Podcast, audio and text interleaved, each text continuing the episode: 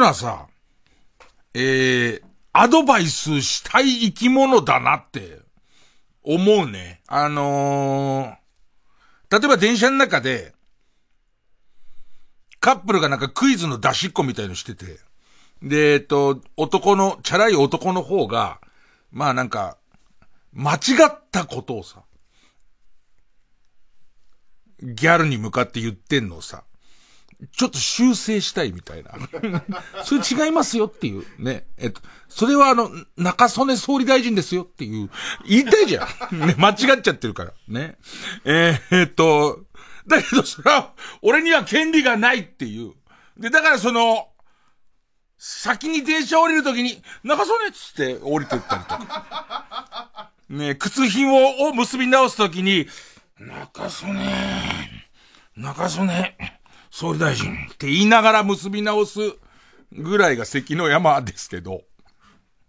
なんかね、えっと、今年入ってから、えっと、自分が美味しいと思うラーメン屋さんを、まあ、えっと、去年の秋ぐらいから割と、えっと、ラーメンの美味しいのを見つけたいって言って、僕はいつもどういう言い方をしても、え、っと、誤解されるんですけど、ラーメンがそんなに好きじゃないんですよ。ね。これは、ラーメンが普通なんです。別にラーメン嫌いじゃないです。全然友達が行こうよって言われれば、あの、普通に行きますけど、えっと、えっと、僕から進んでラーメンに行こうっていう回数はほぼないぐらい、えっと、好きではない。で、そうすると、か、伊集院さんラーメン嫌いなんですかみたいになっちゃうのもちょっと微妙で、えっと、このことを話すのもめんどくさいから、このラジオぐらいでしかまあまあ言わないんですけどね。今日もポカポカの途中でこう、美味しいラーメンを食べられるクイズみたいなって、もう一生懸命クイズもやったし、で食べて、めちゃくちゃうまかったの。めちゃくちゃうまかったんだけど、ちょっと難しいのは、じゃあ俺の、俺のこう今求めてるラーメンなのかっていうと、それは違うみたいな。で、えっと、そうね、普通のペースだと2ヶ月に1回ぐらいしか、まあラーメン食べ行かないんですけど、それでも2ヶ月に1回ぐらい行くんですけどね。で、そんな中でたまたま、去年の10月ぐらいに、銀座で入ったラーメン屋さんが、あ、俺このラーメン好きだなっていうラーメン屋さんで、えー、10月に向け、見っけて、年内3、4回行くぐらい。でもそこの一押しはつけ麺なんだけど。つけ麺全然合わない。うまい、うまくないわけじゃないんだけど。えっ、と、つけ麺食べて損したとは思わないけども、これじゃない感は残る。そこが一押しの、その、えっ、と、つけ麺は、うーん、そう、もう食べないなっていう感じなの。で、えっと、そんな中で、えー、今ラーメンを、そうね、今年入ってだってまだ15日でしょ ?3、4回行ってんじゃん。いろんなラーメン屋さん行っては、うまいけどなって。もう、うまいなーつって、もう来ないけどっていうラーメン屋さんいくつもあるわけ。で、えっと、昨日も、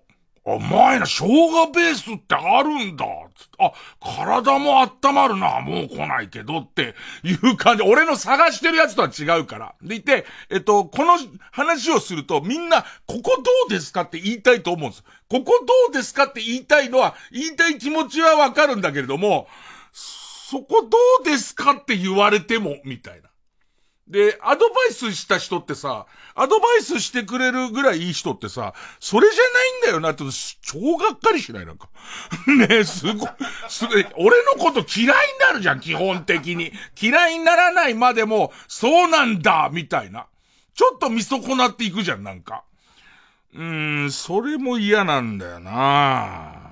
で、どんなのが好みなのか教えてくださいなんて言うじゃんね。もう、アドバイスする気満々じゃん、もう。怖いよ、やだよ、そんなに細かく言って、で、しかもそれを、えっ、ー、と、お前のリクエストを全部加味した上に選んだやつが気に入らねえんじゃもう、知らねえよみたいになるじゃん。どうしようかな、みたいな。あとさ、これ間違って、間違ってると思う。間違ってると思うことだって言っていいよね。世の中。間違ってるけど思っちゃってんだから。あのー、カップラーメン、名店の味シリーズの、あの名店の味が、その名店監修のもと再現されましたっていうカップラーメンあんじゃん。あと、それから今は、コンビニのラーメンでも、あの名店の味のラーメンみたいのあるじゃん。で、あれが、本当にその店で食べるのとは違うっていうのはわかんだけど、腕組みなんかしちゃってさ、えっ、ー、と、うちの味を完全再現しましたみたいな。ね、監修なんて書いてあるんや。言ったからには、俺それしか食べないで、あ、行かないと思っていいよね。言ったからには、言ったから、いや、要するにわかんないよ。違うのは100も承知なんだけど、100も承知なんだけれども、お前がその OK 出して、これうちの監修で出してますよって言ったからには、それを食べて、あ、この方向性に、俺は求めてるやつはないと思った場合には、そこの、でまたそこの本店行くと並んでるじゃん。そうするとそこの本店にわざわざ並ぶ力はもうないじゃん。あの、その名店は金に変えちゃったわけじゃん、それを。そういうことだよ。その、そこタイアップして入ってくるお金に、もう変えちゃったんだから、もうそれを行かないの。例えばその、えっと、どこどこどうですかってまた、あの言われた時に、あ、俺あの、カップラーメンであそこのやつ食べて、あの延長線上には僕の食べたいやつないから、そこは行きませんって言われたら、怒られでしょ、また。なんすかね、その、アドバイスと怒られるセットみたいなやつと、あと、いろいろこう、たまに寄せばいいのに、まあラーメン探してますよでもいいし、えー、っと、この間も、バイク洗い行ったの。バイク洗いに行くんだけど、昔はね、まあ、僕の家が荒川区っていう東京都内ではまだ土地が余ってるところだったせいもあるけど、コイン洗車場ってすげえいっぱいあったの、なんかあの。お金入れると一定時間すげえ、あの、ケルヒャー、ケルヒャーみたいな、ケルヒャー出たからか。ケルヒャーみたいなものは一般家庭じゃなかったら、一般家庭の手に入るところにあんな水圧の高いものはなかったから、だからバイクを洗いに行くのに、あの、ケルヒャーみたいに設置されてるコイン洗車場か、えー、っと、ケゴンの滝に大体行って、ね、で、えー、っと、滝壺に向かって、バーンつって、綺麗になったなんつって、さてどう上がるってなってたんですけどね。で、えー、っと、そのコイン洗車場がどんどんダメになっちゃって、で、今、俺は板橋にあるワニの洗車場っていう由来はなんだか知りたいんだけど、入り口のところに巨大なワニのオブジェがあるっていう、その洗車場に行くの。家から相当かかるよ。えっと、30分ぐらいかかるかな ?30 分弱ぐらいかかるけど、そこまで行って、えっと、洗車すんのね。で、えっと、X に、えー、X カッコ Q ツイッター、ね。ノン、カッコ、ノーネンレナ。ね。その、えー、っと、いつまで言うんだかの、えー、っと、に、いやー、その、手洗いで洗車できるとこなくなったなーっつって。なくなっちゃったなーっていう。で、俺は無知で最近になってそのバイクを買ったりしてるから、例えばガソリンスタンドで、ちょっとこう一台分ぐらいそういうスペースがあって、なんかその洗車が、バイクの洗車ができるようなとこあったりすんのかななんつって。で、池袋から近い方がいいんだけどね。みたいなこと書いたら、えっ、と、群馬なんですけどって教えてくれる人。いやいや、あのもう、群馬の時点でもういいいいんだよ。ワニの、ワニの洗車場が、あとその、えっ、と、それもさ、そういう人もいい人だったりするからさ、書き出しとかにさ、あの伊集院さんおっしゃってるのとは全然違うと思うんですけどって書くじゃん。その言葉は魔法じゃないよっていう、全然違うっていう自覚があるとすると、ね、えっ、ー、と、えー、まあ、後の文面にもよるけど、えー、気を悪くされるかもしれませんけどっていう書き出しの人いるので、まあ、それをさ、何にもなくて書き出す人よりは善じゃない？でいて、さらにはその後の言葉によっては、えっ、ー、と、全然気を悪くはしない、しないよ、それは。むしろ思い切って言ってくれてよかったよっていうチャンスはゼロじゃないけど、それ書いてる時に一旦、一旦、気を悪くすることを書かない方がいいんじゃないかとか、全然違うんですけど、みたいのを書かない方がいいんじゃねえのかなっていう。でも、人間のこのアドバイスしたいっていうで、あの、間違っちゃいけないのは、一方的に批判しない。俺もそうなの。その、言いたいのは言いたいの。そんなの横から入って言うのも違うんじゃないのと思うけど、言いたい俺もいるっていうのはすごい、あのー、わかる。わかるはわかるんですけど、なんかね、だからあの、ラーメン屋を探してるんですよ。だで、いくつか難しいジャンルがある中で、ラーメン結構その、えっ、ー、と、ポリシーをすごい持ってる人がいる、いるから、その、あ、いいです、いいですってすげえ言いづらい、言いづらいは言いづらいわね。俺もじゃあ横で、えっ、ー、と、落語のことで困ってる人いたら、あ、それはって、言って、あ、どうしたいんだ俺は。言って、言って一目置かれたいの。親切な人だな。役立ったよってまあ言われたいんだな。言われたいんだけれどもっていうところなんだろうな。そうなの。だから、あの、とりあえずは、あの、ラーメンは探し続ける、探し続けるんだけれども、探し続けるんだけども、ね。だからね、なんかね、うまい言い方できないけど、例えば今日寒いから、で、で家帰ってなんか作るの嫌だから、えっ、ー、と、ラーメン食べようって思うとき、何でもいいからラーメン食べようってときに、僕の中で満足感が結構高いのは、博多天神の、博多天神の店員さんのスナップが割と強い博多天神の、一軒ね、すげえ弱い博多天神が。多分ちっちゃい時魔球の投げすぎで手首をやってんだと思うんだけど、あの、麺の湯切りができてる博多天神が好きだから、博多天神の、えっ、ー、と、キクラゲラーメンを、まあ、食べるわけ。で、そうすると、博多天神ってあれだけのチェーン店だから、えっと、ラーメン通の人が、ベスト3とかには入れてこないラーメンじゃん。ベターの、ベターのラーメンじゃん。だから、全然それでもいい人なの。まあ、博多天神の人が気悪くしたらごめんね。俺はそれで博多天神でラーメン食べて美味しかったなって家帰れるのね。で、俺が今求めてるなんだかわかんない、なんだかわかんないラーメンは、全然その方向性じゃないの。すごいなと思うのは、ビンちゃん、うちのその、えっ、と、構成サンバガラスの一人のビンちゃんに、なんか買ってきて、コンビニで3品って。なんか、ね。なんか買ってきてっつって、あいつ3打数の1安打ぐらいの、俺もわかんなかった、これだよっていう、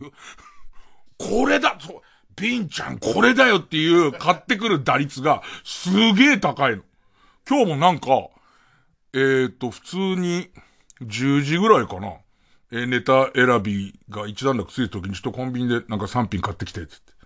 えっ、ー、と、な、何系とかありますか？あ、美味しいの。つって。で、いやな、具体的には、いつものことで、俺の中には、もやもやもやもやってした。な、ね、なんか、そう、明け方の4時ぐらいパッて目覚めた時に、ね、姿は全然目、目も開かないし、姿も見えないんだ優しい声で、36を買いなさい。36を買いなさい、みたいなね。ああいう感じ。なんだかわかんないけど、ビンちゃんに言うと美味しいものがあって、俺は言われてるだけだから、つって、漠然としたやつを頼むと、今日もなんか、あの、うずらの卵の醤油漬けみたい、パックに入った、どこ、成城石井で売ってるうずらの卵のパック漬けみたいなやつを、醤油漬けパックみたいなの買ってきて、なんでこれだと思ったのと思うわけ、俺からしてみたら。しかも20個も入ってうずらの卵。俺本番前にうずらの卵の醤油漬け20個も食うと思ったら、まさかの一口食ったらそれだったのよ。明日は違うよ。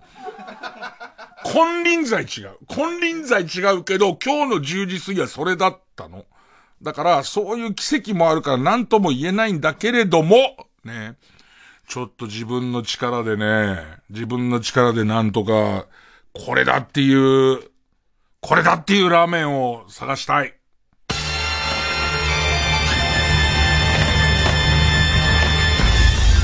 月曜ジャンク、伊集院光深夜のバカ力。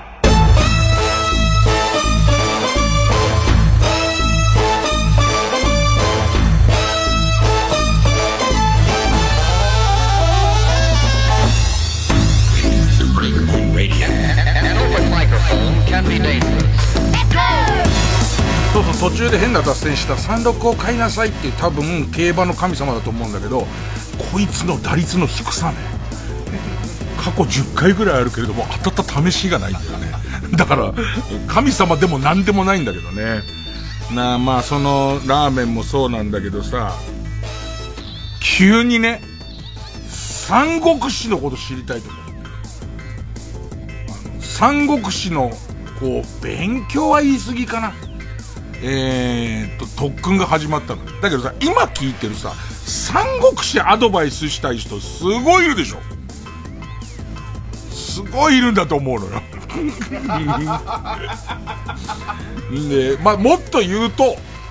そのすごいいるからいてさ、しかもこんな夜中にさ、この豚皿トラックのラジオを聞いてくれてる人、聞いてくれてるぐらい、豚皿トラックのことを嫌いじゃないぜっていう人で、三国志超好きって人からしたらさ、いよいよあいつ三国志来たわと思ったらさ、あれも教えてやろう、これも教えてやろうって思うでしょ。ね。でいて、でも今の流れで言うと、いらないじゃん。アドバイス。ね。その時、じゃあ言うなよ、お前。この豚面トラック、お前ひどい呼び方すんな。その、えー、っと、憎さに変わるじゃん、絶対。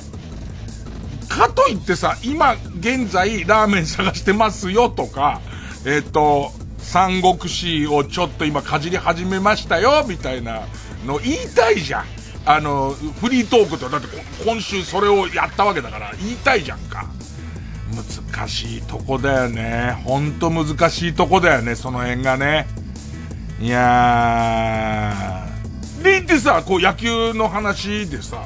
ちょっとこう今、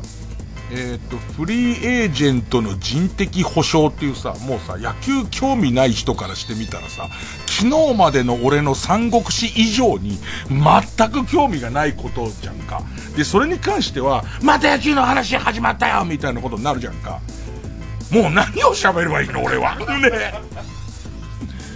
だからこの後アドバイス不要のまま三国志の、その、始め、なんで、なんで急に三国志みたいなことと、まあ、野球のことと、まあ、だからこういうことだ三国志を読むとわかる。今のこの状態のことを、ぜ、ほぎにして、虚子、また、計らんなんだよね。三国志から抜粋したところないけど。で、えっと、曲です。アシッドマンで輝けるもの。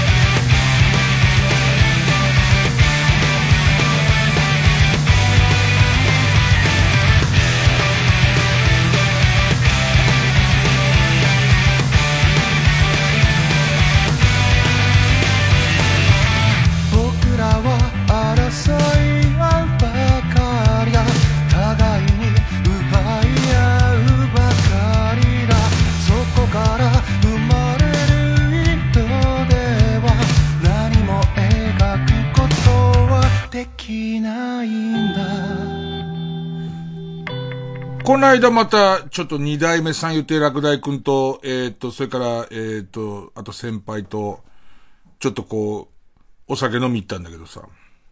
それこそ落語家時代の盾なんかめちゃくちゃだからさ、もう馬パン買ってこいっつって、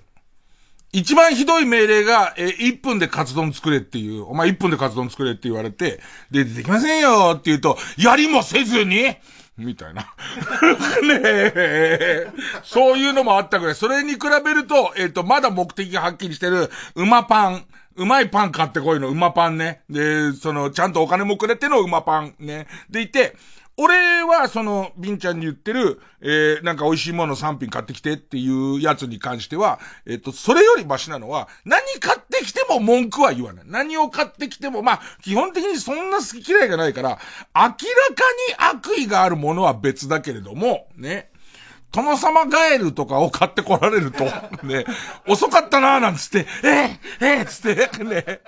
今から煮ますんで、みたいな、そんなのは明らかに悪意があるから嫌だけれども、あと毒、ね。ね。これ何？毒です。うど、ど、毒？つってね。ブルブルブルブルつって、やっぱりね。つって、それは嫌だけど、あの、基本的にはまあ文句も言わないし、まあまあ別に今時のそのコンビニで、その、腹立つほどまずいもんなんかない、俺は好き嫌いがないからないから、それはいいけど、やっぱピンちゃんのすごいのは、俺のなかった正解を来るからね。これだよっていう。うずらの卵の20個、まあ、20個多かったけど、その、えっ、ー、と、醤油漬けだよみたいのはね、やっぱちょっとすごいね。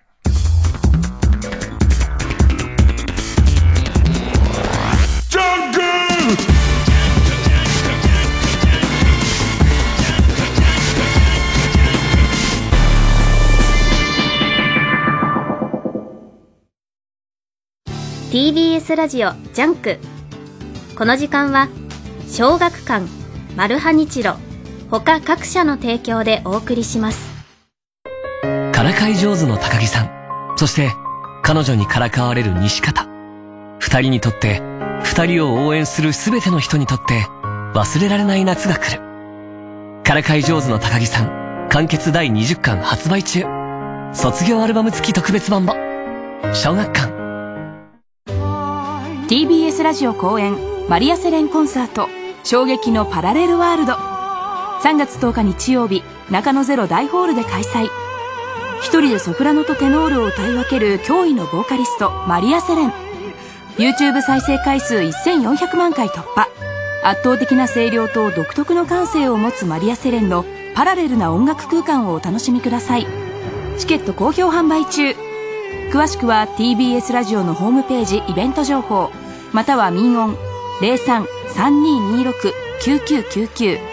03-3226-9999まで。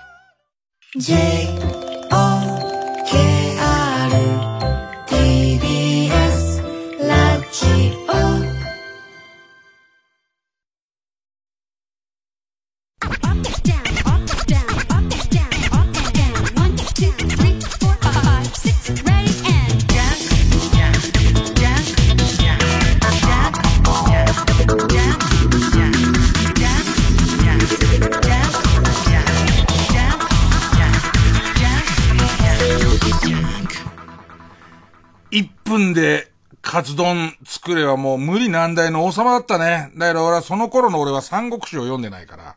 三国志で言うところ、俺みたいな三国志に詳しい人間は、三国志に明るい人間は、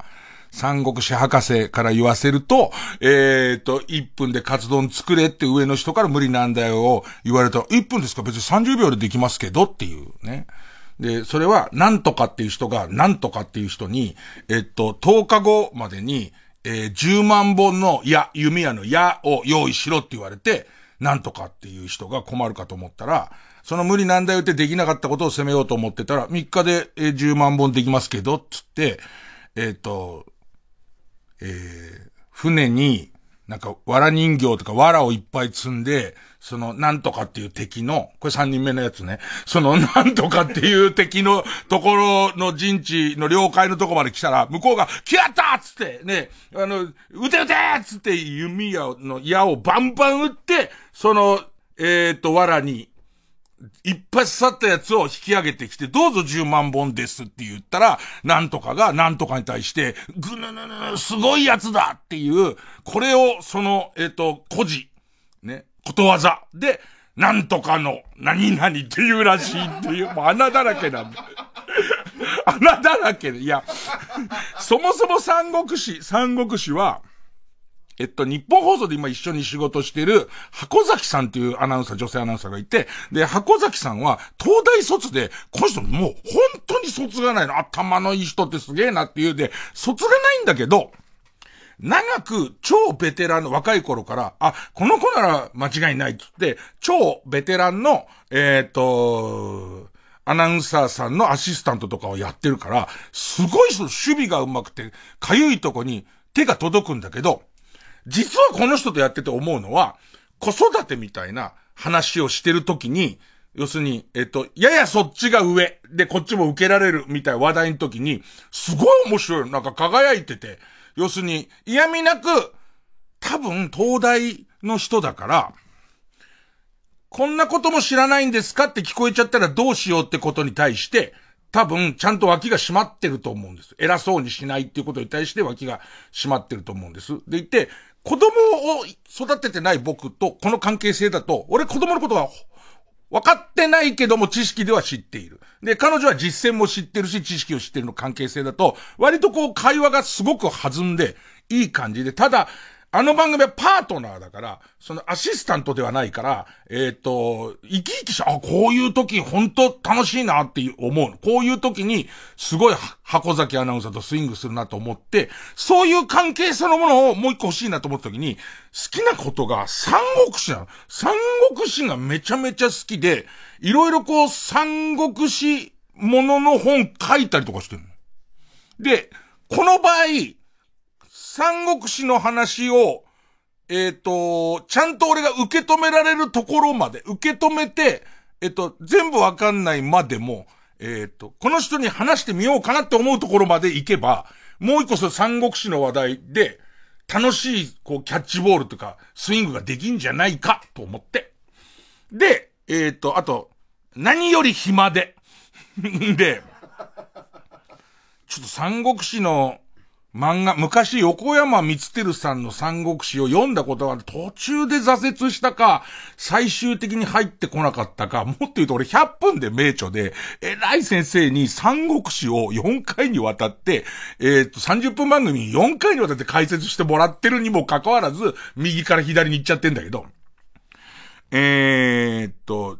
ちょっと三国志勉強しようかなっていうか、うん、勉強ともちょっと興味持ったって、インプットしてみようかなと思って、で、まず横山光輝の三国志を買ってみようと思って。そしたら、なぜか、多分、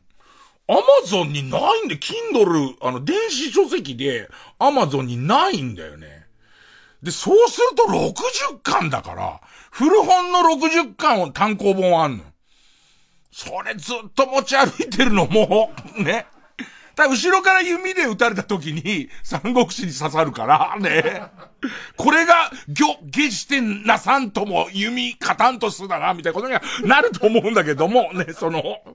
えー、っと、これないのかってなって、でいて、ここの時点で箱ちゃんに、箱崎さんに言っちゃうとさ、箱崎さんに、驚かせられないし、あ、意外にあの人知ってんな、みたいにならないから、いろいろネットで調べたら、いろんな三国志もの漫画は、横山光輝以外にも出てますよ、みたいなことが書いてあった中に、えー、全14巻の、えー、っと、なんつったっけな、えー、っとね、リ、リ、あの、リって、リってあのほら、中国の人もさ、昔さ、あの南海ホークスにさ、台湾の合作金庫の4番のさ、リっていう選手がさ、来日して2シーズンぐらいやった。で、えっ、ー、と、コーっていうピッチャーとリっていうキャッチャーが来たじゃん。あのリ。ね。で、その、リさんっていう、プロ野球ファンでも知らねえことだから。ね、あの台湾の合作金庫っていう、えっ、ー、と、社会人野球のチームの4番だったやつが練習生できたの。で、えっ、ー、と、寺島さんさ、この寺島さんと、そのリさんが、えっと、二人で書いている、えっと、その、三国志全14巻っていうのがあって、これが、あの、割と入門の、そこの解説にはだよ、えっと、入門の人にもわかりやすいですよ。そんなに癖が強くなくてっていうのを、えっと、これ電子書籍だったから、買って読み始めたんだけど、まあ、若い頃と違ってさ、なんつったらいいのかな。入ってこないんだよね。若い頃って興味で頑張れたんだけど、えっと、僕がこの時点で、その100分で名著の講義も受けたにもかかわらず、えっと、三国志の知ってることは、えっと、レッドクリフって三国志の映画だよね。レッドクリフの予告編で、さっきの変なの、えっと、矢をいっぱい、えっと、向こう、向こうに、えっ、と、嘘のおとりの船に矢を放たせて矢を取るっていうエピソードをそれで見て知ってたのと、あとは、えっ、と、泣いて、泣いて馬食を切るっていう、えっ、と、ことわざ。それと、もう一個、四面楚歌っていう、なんかその、え山の間に追い詰められて、えっ、と、不安でいるところに、俺たちこれからどうなるんだろうなって言ったら、えっ、と、四方向から、えー、蘇っていう国の歌が聞こえてきたから、やっべえ、もう蘇の奴らに囲まれてる降参みたいなやつ。で、これが、えっ、と、今、アドバイスしたい人が全員思ってる。それは違うやつっていう。これが違うやつっていうところまで言われたのを覚えて俺はそうだと思ったら、それはち、なんか俺の中で、あの中国のああいうやつは、標法兵法ああいうのから出てることわざとか古事、来歴みたいなやつは、全部三国志だと思ったら、それはまた別なんだっていう。じゃあ、そうは何？そうはっていうね。今で言うチーズみたいなそうっていうのを藤原のなんとかが食べ過ぎて病気になったっていう話はまた別の。全然別の話だけど。で、あと何知ってたかな？えーと、人名。劉備玄徳。劉備玄徳。割とこいつがメインっていう。で、あと、諸葛孔明。ね。あと、呂布。呂布は今回その漫画読んで、え、眉毛に特徴がないと思って。いや、呂布はもう呂布カルマで、なんとなくあの、呂布っていう人は、えっ、ー、と、三国志から取ってる名前で、眉毛がす、すんごい、何それみたいな、あの、眉毛してるやつ、リスペクトして書いてんだろって思ってたら、俺の見たやつは、別に、あの、そうじゃなかったから、そこに驚くって、俺の中で、えっ、ー、と、呂布のイメージを書き換えるってのは、あと、もう一個ね、すげえ太ってるやつがいて、死んだ後、もう、あ、もう死亡だらけなわけ。死亡だ、で、またさ、あの、スタッフの中で、まあ、打ち合わせの時ディレクターとかはさ、いろいろこう、えっ、ー、と、素材作ったりとかしてるから、金子とか、それから、岡部さんとかは、あの、私は生放送の間の2時間以外あなたとは付き合わない契約になってますってことなんで、あんま話すこともないんだけど、その、構成サンバガラスと、えー、一緒にその三国志をさ、って話してたらさ、俺はもう読み終わってか14巻。14巻読み終わってるから、お前な、つって、両夫って絶対眉毛がすごいことになってると思ってんだろうけど違うんだからな、みたいな話を上からしてやろうと思って、ここで。上からしてやろうと思ったら、えっ、ー、と、ビンちゃんと前で笑ってる河野和夫は、あの、ゲームの三国志を、えっ、ー、と、ビンちゃんは三国無双をやってて、でいて、河野くんは昔あったあのシミュレーションゲーム信長の野望みたいな三国志をやったことがあるから、ちょっと知ってやがんのよ。だからしたら、その、大家くんは、得意ジャンルは、サッカーで、サッカーのことすごい知ってんだけど、三国志を全然知ら、もうさ、もう大人の身だしなみじゃん、三国志なんて読んでんのは。当たり前のことじゃ何にも知らないから、あいつにずっと流し込んでる。ずっとお前な、つって。あの、眉毛は違うぞっつって。あいつのオリジナルの眉毛だぞなんつって。ね。で、えー、っと、だから話してたら、意外にその、三国志ランキングが俺下だってことがまたそこで露呈していくんだけども、ね。とにかく、横山光輝さんの時には、勉強しようって思いすぎて入ってこなかった気がするんだよね。で、その後も、だってさ、劉備、劉備玄徳、劉備。ね。まあ、主人公っぽい人ですよ、この人が。ね。劉備っていうさ、あの字難しいさ、ね、何の劉って、もう劉備玄徳の劉以外ない劉なんだけどさ。で、はじめましてじゃん、劉、劉なんて人。はじめましてクラスにいた劉。いないでしょ？なのに、なんか劉備玄徳系の人、また劉何みたいなやついっぱいいるのなんか。えっと、猿の獣編のないやつ、猿の獣編のないやつの友達いる？なんか、俺の中では、猿の獣編のないやつとしかもう呼べないよ、そんなやつ。で、その猿の獣編のないやつの下に章って字書いて、竜章ってやつもいれば、あ、炎章ってやつもいるし、それ、はじめましての名前の似てるやつ出すのダメじゃない？なんか。それが、いや、史実だからいるんだろうけど、その何家のやつだから、炎章と炎術みたいなやつが、結構こう近い関係性で、その、いるんだよ。その、いられても、もう一人のやつなんか工夫して名前変えろよとか、あと、これもちょっと難しいんだけどさ、三国無双とかなってくるとさ、あの、光栄？あれ。光栄の、あのゲームとかってさ、どんどんこよくなってるじゃん、なんかその、キャラが。キャラどんどんかっこよくしてるじゃん。でもさ、あの時代だからさ、写真とか、ないでしょ？あの、すごい有名な武将の人、あ、生ポラ撮るには CD 生買ってくださいみたいので、あの、ネガがないから残ってないんだろうな、生ポラでみんな家持って帰っちゃって、ね。あのー、急に青年実業家と結婚した瞬間にその生ポラも全部や、焼いちゃったんだろうな。それで、その、えっと、写真が残ってないからさ、あれは、要は想像じゃん、ほとんど。髭を蓄えみたいな文章が残ってれば多少髭とか行くだろうし、絵が残ってるかどうか知んないけど、みんなその光栄がどんどんどんどんかっこよくしちゃうじゃん。どんどんかっこよくしちゃうってことはさ、その炎章と炎術の、術の方だけデカボクロとかを ね、もうびっくりする、なんだろうね。うまく、炎章の方が、えっ、ー、と、千正夫の位置にあって、みたいな。でいて、演術の方がこれみたいなやつの目印がよくわかんないし、もっと言うと、漫画を読み分ける力みたいのも落ちてんだよね。例えば横山光輝が書いてるヒゲ面が全部同じ人に見えちゃったりとか、その、と、この、えー、リーさんと寺島さんのやつは、割と劇画タッチのやつなんだけど、似たような服着てるだろ、またみんなあれ。当時のユニクロで買ってんのか知んないけど、ね、みんな同じような服と、変な帽子みたいのさ、被ってんのにさ、お前変な帽子を被せたら、お前に被しちゃダメだってっていう。ね、それは被すやつ一人しなきゃいけないのに、みんな被っちゃったりとかするから、もう、わかんなく全然入ってこなくて、結局、とにかく入ってこないからつって、どうやったら入ってくんだろうと思って、もう読み流さないように、電子書籍で読みながら、片側に白いコピー用紙と筆ペンで、劉備玄徳とか書くことにした。一個一個新しい登場人物が来たら、ちゃんと毛筆で集中して書くことで覚えようとか、劉っていう字とかもちゃんと覚えようとかして、で、書いて、で、さらに、ど、その頃どこどこに劉備玄徳は逃げたんだけど、そこを追ってきてこうってなってくるときに、わかんないの。全然わかんないから、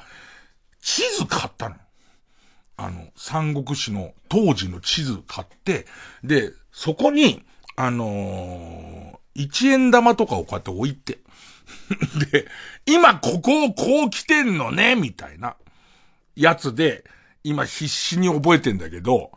で、14巻は全部読み終わったの。で、14巻読み終わって、じゃあ次どうしようってことになって、で、まだ14巻終わったあたり、途中まですげえこう、あの、細かくメモしたんだけど、漫画自体が面白かったから、すごい読んじゃったんで、途中からすげえスピードアップしちゃって、なんか一番最初はその劉備玄徳っていう人と、これ新しく得た知識で、えっ、ー、と、超飛っていうすごい力持ちのすぐ切れちゃうやつと、今僕の前に座ってる河野和夫さんがすごい上からそうそうってうなずいてすごいね、まあ今そうそうとかけてますけどね。その、すごい上からの立ち位置で、今すごいこうニヤニヤしながらよく覚えたね、みたいにやってますし、逆にその横のところさっき言ったサッカーはわかるけど三国志全然わかんない大家くんがいて、大家くんは今そうそうとかけてますねって言った時に、えっ、ー、と、えっ、ー、と、ビンちゃんと河野が笑ったじゃない。それに合わせて愛想笑いをしてました。なんだかわかんないけど、なんだかわかんないけど、うまいことかかってんだな、それみたい。む、難しいみんなのレベルが全然違う感じ、すごい難しい。で、えっと、地図も別売りで買って、で、別に買って、その地図でこう動かしながら、えっと、新しい人物出てくると書きながらってやってんだけど、えっと、劉備玄徳が、そ、これ俺、多分みんな同じの、同じのとか、もともと同じ話だもんね。で、またよくわかんないけど、史実と、面白くしてるやつがあるから、そこも詳しい人は、何か俺が言うたびに、それは史実は違うけどねっていう、そこまでは無理言ってない。全然言ってないから、ね、ね、えっと、あれでしょ？パリピ孔明でいいところの、お前は黙ってろで、その、えっと、その、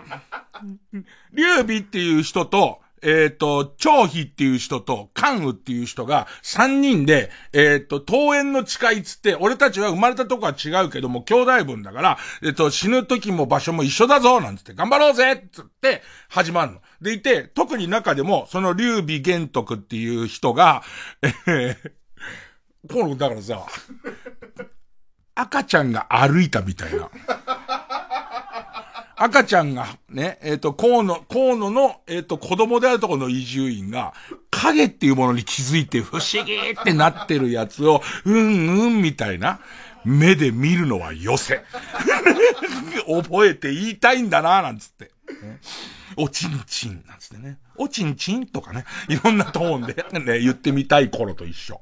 で、なんか始まって、ずっとその、えっ、ー、と、その、劉備玄徳っていう人が、すごいこう、強いやつとかと、えっ、ー、と、対峙しながら、えっ、ー、と、と、時に逃げ回ったりとか、時に活躍したり、誰と一緒に組んだりみたいな話なんだけど、途中から急にその、諸葛孔明っていう人が出てきて、この人すげえ頭のいい人。で、なんか、俺そう思ってなかったんだけど、あ、三国志ってこういうことなんだと思ったのは、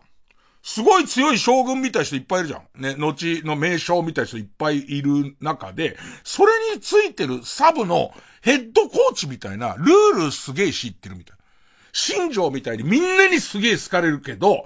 えっ、ー、と、2連続スクイズのサイン失敗して、チーム全員すげえどんよりになっちゃうみたいな、そういう人の横にヘッドコーチの有能な人がいて、その諸葛孔明は、こういうケースは敵はこう考えてるこうした方がいいですよ、みたいなことすごい言うわけ。したら、あんなにすごかった、俺の読んだ漫画版では、あんなにすごかった劉備が、後半は、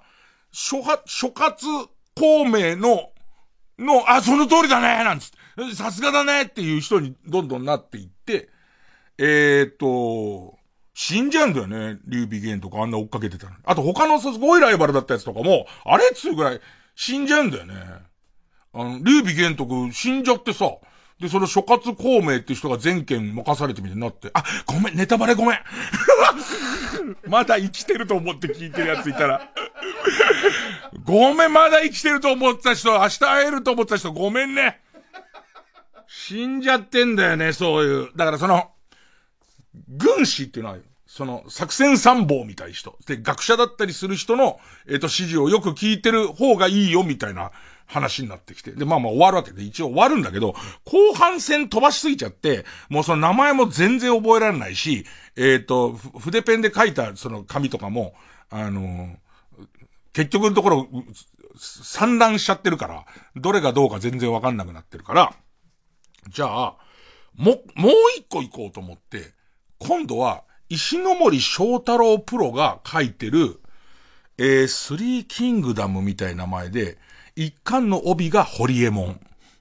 で、えっ、ー、と、二巻の推薦文が、帯が、えー、ひろゆきっていう、ちょっと香ばしいな、これつって。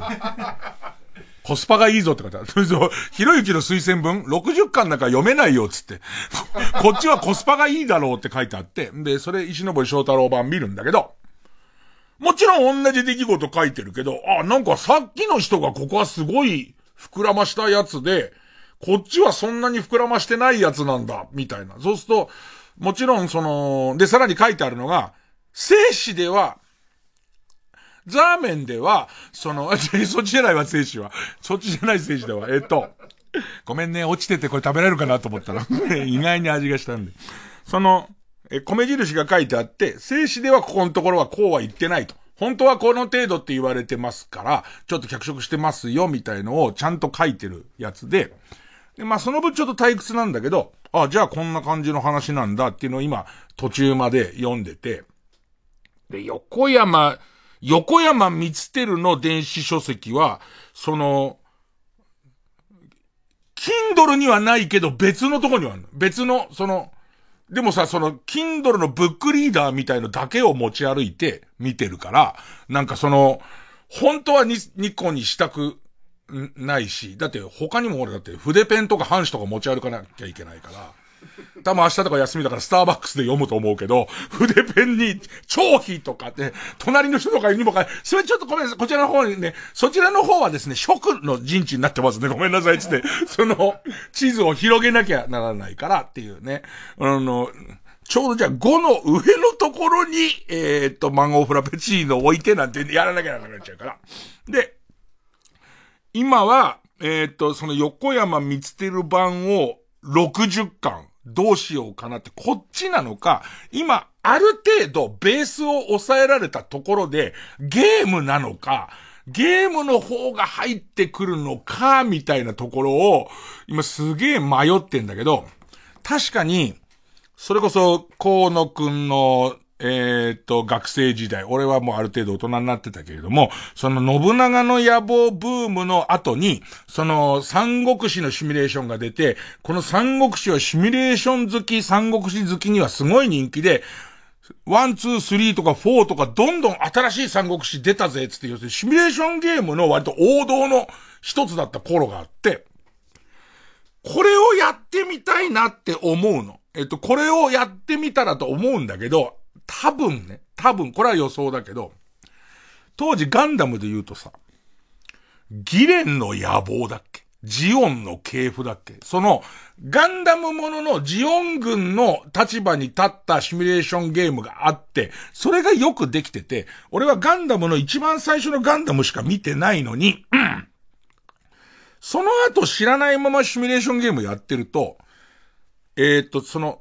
歴史の if を楽しむのが歴史シミュレーションだったりとか、まあ、まあ、シミュレーションガンダムもそうだけど、なんかその、変な選択肢選んでったりとか、自分がクリアできないでいると、途中で、えー、シャア専用ガンダムとか、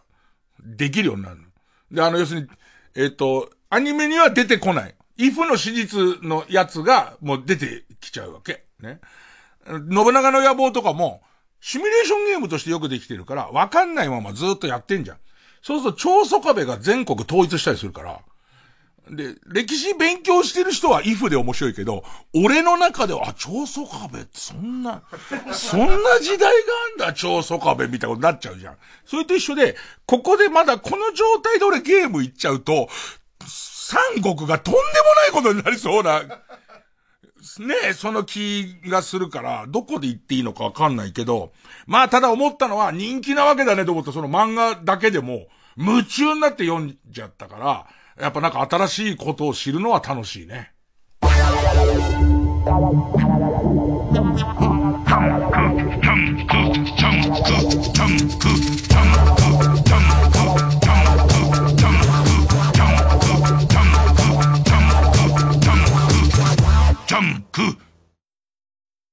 サーモン将軍と再会したマルハニチーロ12年前から変わらぬカリスマ性に惚れ直す。次回「パイレーツマルハニッチーロ」回転寿司で12年連続人気1位。サーモン将軍炙りマヨが一番うまい。マルハニチロ男性版「白鳥の湖」の熱狂から5年。全英を虜にしたダンス界の奇才マシュー・ボーンの野心作。ついに日本初上演。TBS ラジオ公演マシュー・ボーンの「ロミオとジュリエット」舞台は近未来の強制施設。禁じられた愛が燃え上がる。最も残酷で痛ましくそして最もセクシーな「ロミオとジュリエット」4月10日から21日まで東急シアターオーブで開催。チケット好評販売中。詳しくは TBS オンラインチケットのウェブサイトをご覧ください。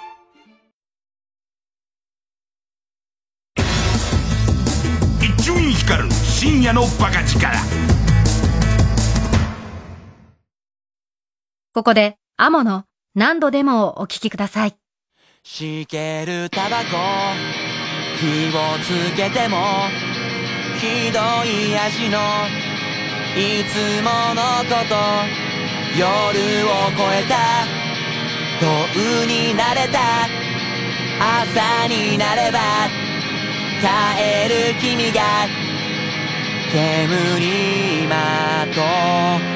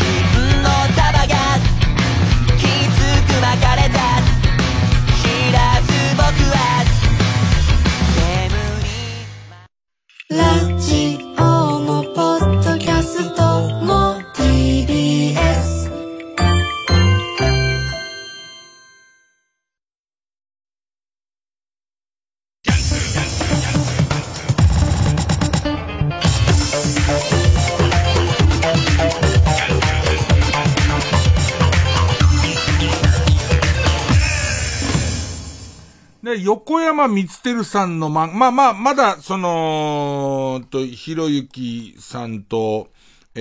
ー、堀江さんが推薦してたやつも5巻ぐらいあって、一冊一冊熱いんで、終わってないんだけど、それ終わった手応えで、レッドクリフとか見たらわかるよなって、あんじゃん。あの、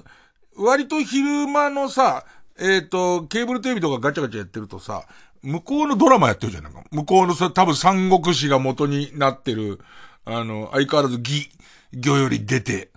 死、死でよりも尊しみたいなやつやってるじゃんか。あれ見たらわかるようになるのかレッドクリフも、レッドクリフっていう、う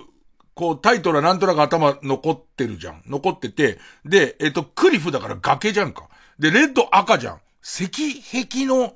戦いってのが出た時に、これだと思う、俺天才じゃんと思って。これ偶然偶然と思いながら。ね、ね、レッドクリフ、え、石壁、あー、俺には通じましたよ、つって。ね 映画会社の方、俺は分かっちゃいましたよっていう感じで見ましたから、レッドクリフのシリーズも何個かあるよね。ああいうの見ても、多少は人が分かるようになってる分、またちょっといけんのかな？でも、だから要は、どうしても分かんないところとかは、それこそその、箱崎さんに聞けば、箱崎さん、箱崎さん多分ね、そういうとこ上手いと思う。あのさ、さっき途中になっちゃったけどさ、アドバイスをしたいはみんなにある。みんなにあって、アドバイスして、アドバイスして、今もおそらくだけど、えっ、ー、と、今、俺はこれを SNS に書き込めるけど、これが伊集院の言う一番言わない、言わない方がいい感じのやつなんだろうなって止めてる人いるじゃん。でいて、この中にも、うまいやついたよね、昔さ、その、ファミ通の編集部員とかに、俺がどうしても行き詰まっちゃってる時に、上手な感じの、俺の手柄みたいなにしながら、ちょっと先進めてくれる人っていうと、俺、あそこの岩の色ちょっと違いますね、みたいな。ねえあの人いたじゃん。多分、ハコちゃんは、そうやって、ずっと上のそのアナウンサーさんたちの、を立てながらずっとアシスタントやってきてるから、おそらくそこはこうっていうこととか教えてくれると思う。あとその、えっ、と、知らないってのは面白いもんでね。野球でも何でもそう。こっちは野球知ってるからもう見えなくなっちゃってることがいっぱいあるわけ。で、いて知らないやつって、えっ、と、もう、なんか掘り方とかもめちゃくちゃだからさ。俺さっき言ってた、えっ、と、三国志読む前に知ってた三国志の話で、すごい太っててすげえ強かったやつが、えっ、と、死んだ時に、あいつ、すげえ、その、脂肪、油だらけだから、燃えんじゃねえかつってへその上にこう火つけられて、そしたらそれがろうそくと、油でどんどん燃えてって、で、3日三晩ずっとこう、えー燃えてましたよ、みたいな。やつがいたっていうの知ってたんだけど、それはたまたま買ったトレーディングカードをいっぱい集めてる中に、三国志カードっていうのがあって、それを全部集める気はないわけ。こんなのもあるんだの一つとして買って開けたら、そいつが出てて、そのエピソードが書いてあって、こいつ超面白いと思って。ねずっと燃えてるやつ超面白いと思って、たまたま知ってて、で、確かハコちゃんにも三国志で知ってることってこれとこれとこれぐらいでした時の、これが出てきた時に、なんでそれって言ってた。なんでそこなの？みたいな。月曜ジャンク、伊集院光深夜のバカ力。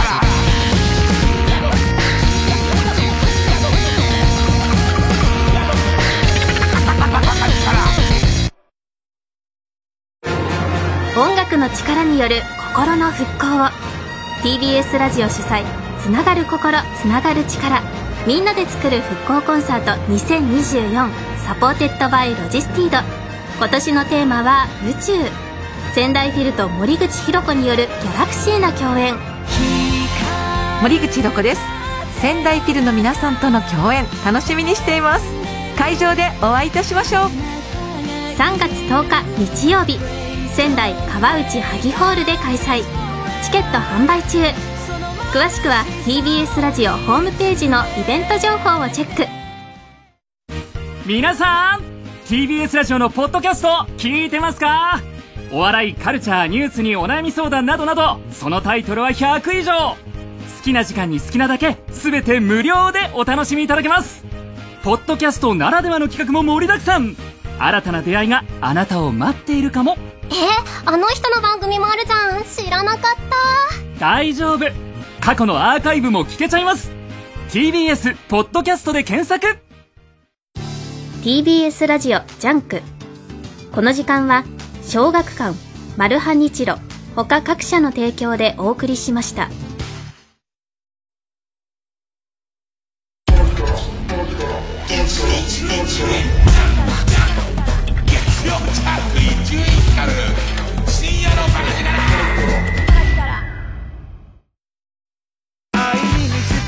およそ4年ぶりの新曲「ホテルニュートリノ」を発表したザ・イエローモンキーが4月27日東京ドーム公演を開催。ザ・イエローモンキースーパービッグエッグ2024チケットなどお問い合わせは総合東京まで。TBS ラジオ公演。舞台。銀行強盗にあって妻が縮んでしまった事件。奇妙な銀行強盗の呪いで身長がどんどん縮んでゆく妻。止められなければ彼女は8日後に消えてしまう。縮みゆく妻救おうとする夫。不可思議な世界で描かれる夫婦の愛の物語。舞台銀行強盗にあって妻が縮んでしまった事件。主演花房真理谷原章介。4月1日から東京日本青年館ホールにて上演。チケット情報など詳しくは公式サイトまで。TBS ラジオ公演ディズニーオンクラシック。夢と魔法の贈り物2024ディズニーアニメーションや映画テーマパークの音楽を日本人ボーカリストとオーケストラの生演奏でお送りする豪華ライブエンターテイメント。スクリーンに映し出される映像や踊る照明演出とともに夢と魔法に満ちた物語を紡ぎます。5月11日 j コムホール八王子。5月25日サンシティ越谷市民ホール大ホール。詳しくは TBS ラジオホームページのイベント情報をご確認ください。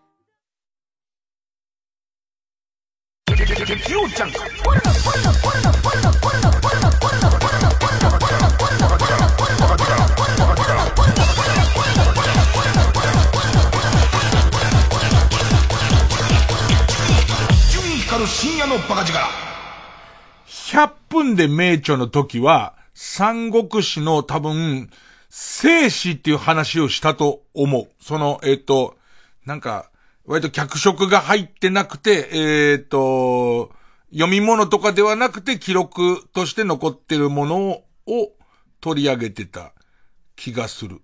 で、そうするとこう読み物では、こいつ超悪いやつじゃんって思ってた人も、それはそれその憎いぐらい強いわけだから、えっ、ー、と、ちゃんとした軍師だったりとか、そのすごいちゃんとしたその将軍だったりとかするんです、みたいな話をされたと覚えてるけ、思、思うけど、それ以外はほぼ忘れてる。あとさ、えっと、中国の新しいドラマの割とお金かかってる三国志ものの連ドラとかもおそらく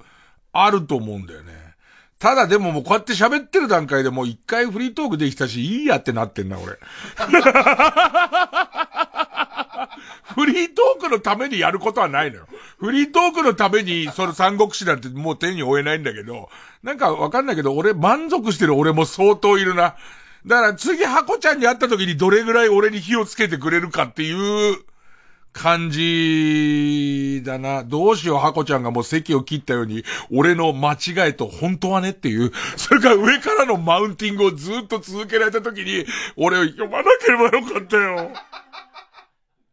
だけど、なんかこう知るっていうことは一つ失うことだなとも思うんだよね。だってもうその三国志を知らないとこにもう戻れない。もう絶対戻れないから、よく東京ディズニーランドまだ一回も行ったことない人とかって、周りからはすげえマウント取られて、うわ、脱線一回も行ったことないのとか言われてるけど、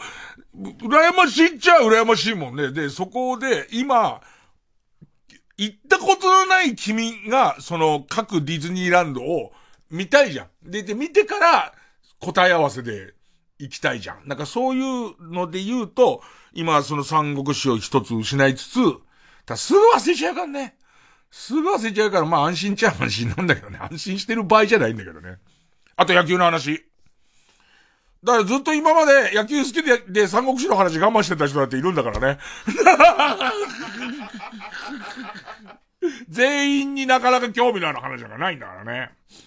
なんかね、その FA 制度って何年か経つと、えっ、と、自分は好きな球団に行けますっていう制度があるんです。だからすごいこう、えっ、と、お金の叩き合いになったりとか、ね、えっ、と、まあ、取り合いになるんですけど、えっ、と、西武の4番バッターが、えっ、と、ソフトバンクに行くことになりました。で、これも相当なお金で、で、いろいろ揉めながら、えっ、と、その、西武を、えっ、と、と別れて、ソフトバンクに行くわけですよ。で、そうするとこの、えー、人的保障制度っていう謎のルールがあって、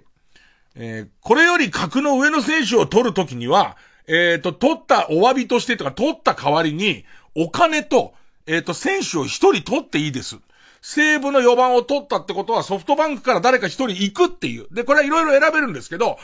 お金を1.5倍にすることもできるし、お金と選手っていうのもできるっていう、まあ、ルールがあって。で、それは、取った方の選手の格にもよるんですけど、今回は相当な選手を取ったので、えっ、ー、と、まあ、その、えー、西武側からしたら、ソフトバンクはいっぱいいい選手がいるから、えっ、ー、と、欲しいっていうわけです。で、ここにプロテクトというルールがありまして、えー、まあ、えー、そうね、支配下登録選手、チーム70人ぐらい選手いるんですけど、その中の外国人選手は除く。これはもう外国人選手はまずプロテクト。それから今年ドラフトで取った選手。これもプロテクト。で、それ以外の選手の中からさらに28人、球団が、この人は取っちゃダメって。この人はどんなに、えっ、ー、と、欲しいって言っても出せませんっていう選手のリストを作って、で、このプロテクトから外れた選手の中からどうぞ好きな選手を取ってくださいっていう話をしたら、日刊スポーツに朝どっか、でかでかと一面で、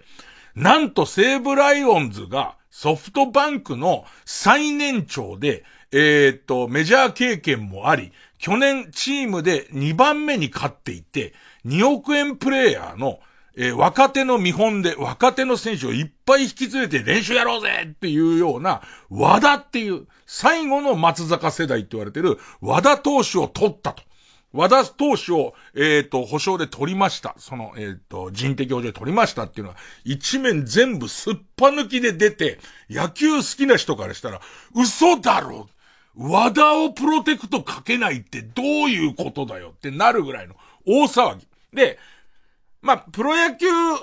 選手で普通のピッチャーだったら30代中後半ぐらいで、えっ、ー、と、どんなに活躍しても力が落ちてくるから、そのあたりで引退するんですよ。40いく選手がほとんどいないですよ。その中で43か4だと思うんだよね。42か。で、今年43になるんだよね。43になる、その和田っていう選手。だけどこの和田選手は練習熱心で、今一番球速いんじゃねえのって言われるぐらいの選手なの。で、年俸が今年も上がって2億円。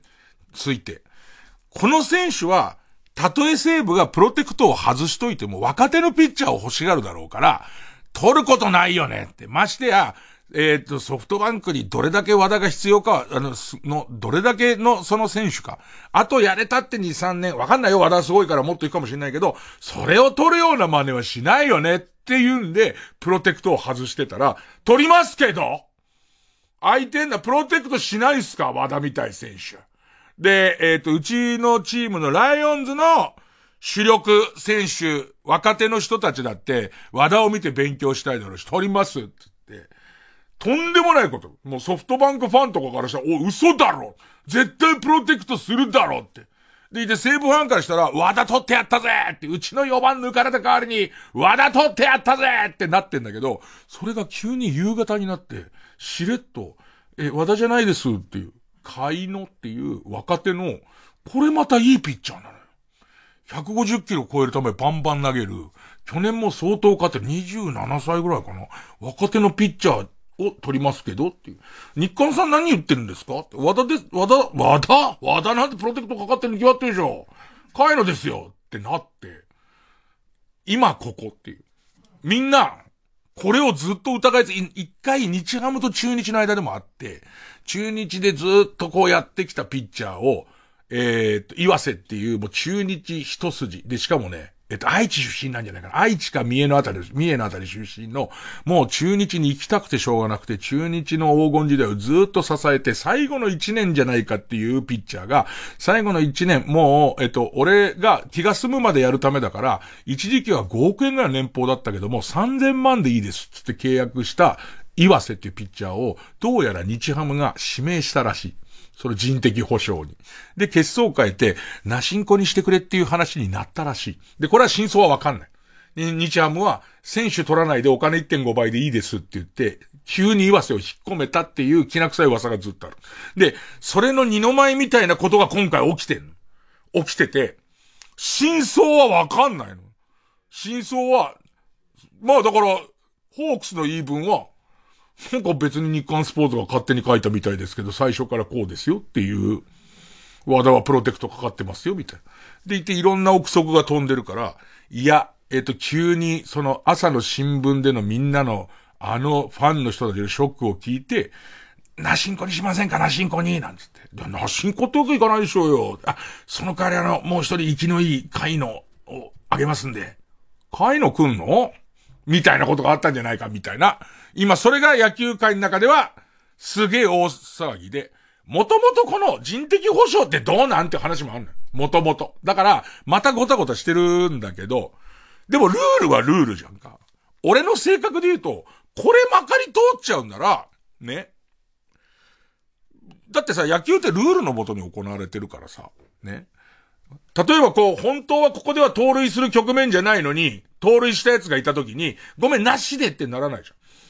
ね、盗塁成功した時に、ごめんごめんごめん、なしなしなしなしってならないじゃん。だから、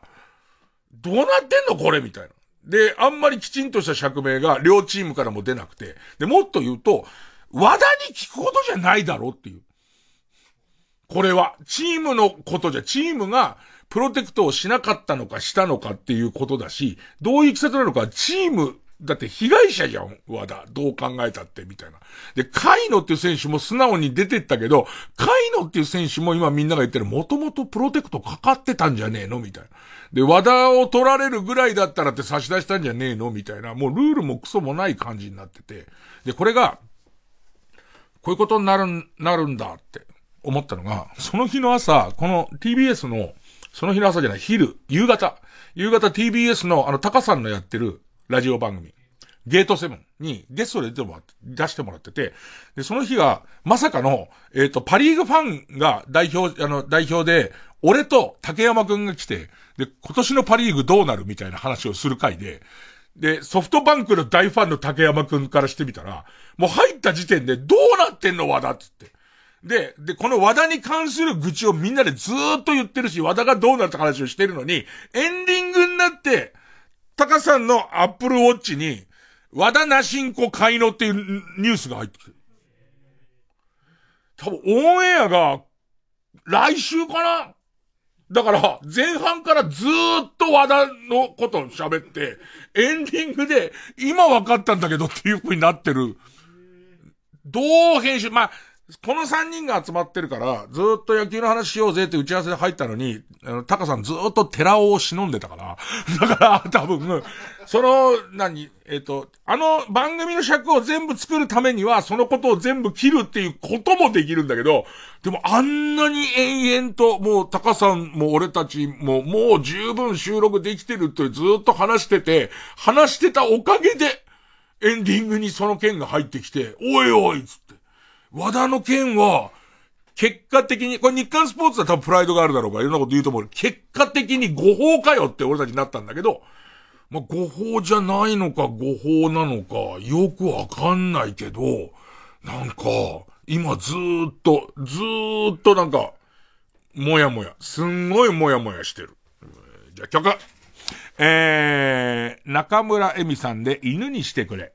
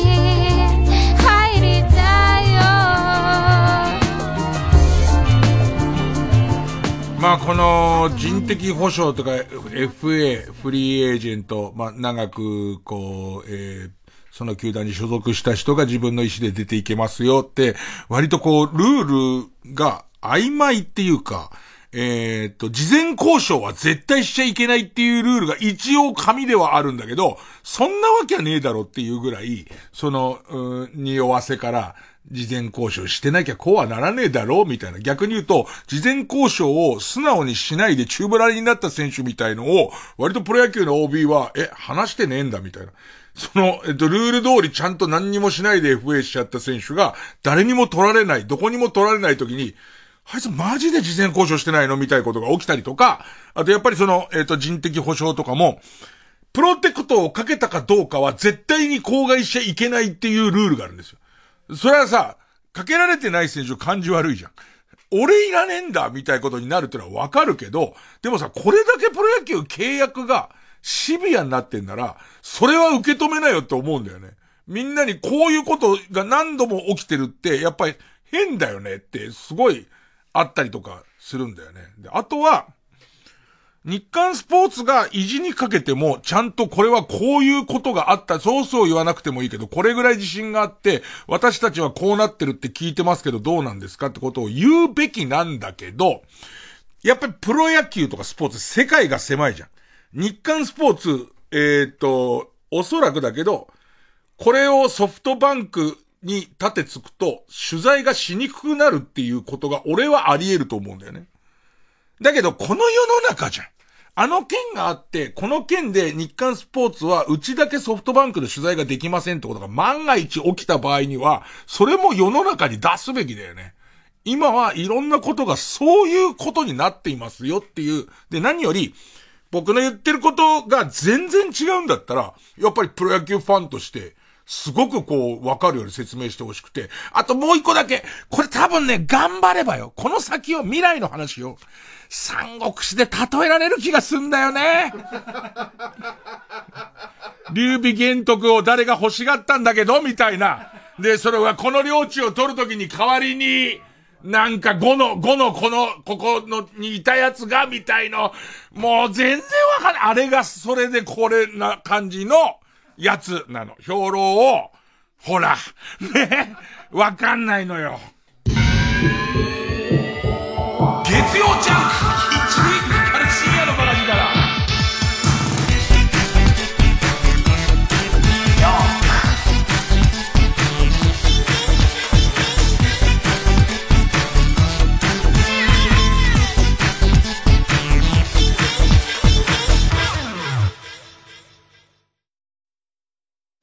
TBS ラジオ JUNK。この時間は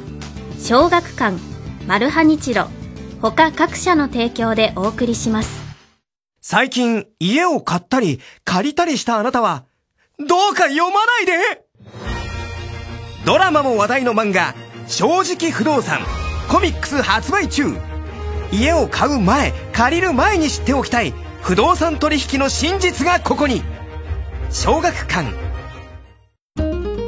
300打席230ヤードの大型練習場で毎月1回ゴルフスクールを開催中。TBS ラジオ川口グリーンゴルフゴルフスクール。お問い合わせお申し込みは050-3786-3954ゴルフスクール事務局まで。ラジコポッドキャスト TBS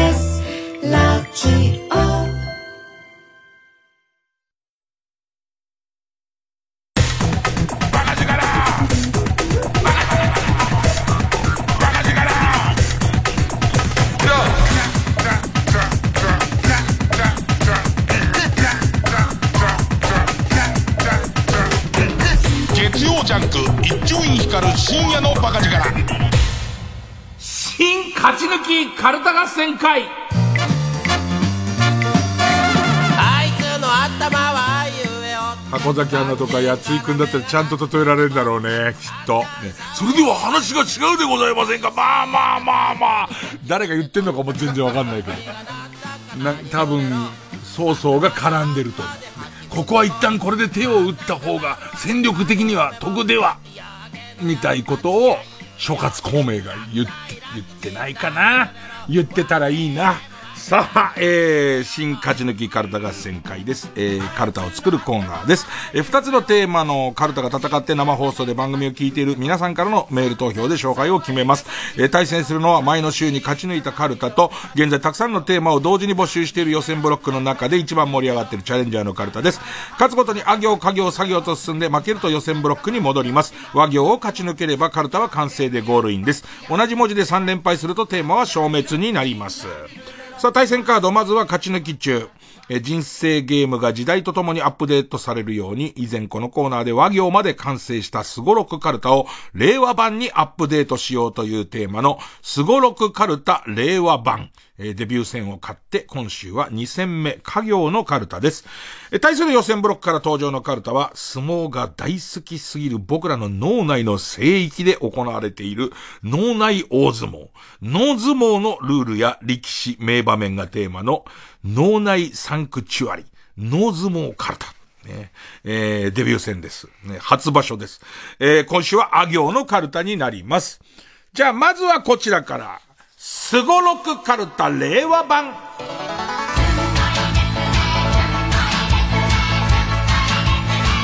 ごいですね正月と暮れにさ、まあまあ、すごろくゲーム。桃太郎電鉄とマリオパーティーをやって、おじさんたち、いまいち盛り上がらなくて、で、プレステ2でやった、その、ガチャロック2っていうゲームがめちゃめちゃ面白かったっつって。で、俺たちが置いたのか、ガチャロック2が面白かったのか、ね。確かめるために、今、プレステ2を出してきてるという、プレステ2とかコントローラー倉庫に持ってってたやつを今出してきて、近いうちやろうかと。さあ行きましょう。すごろくカルタ令和版。ペンネームミスチャか。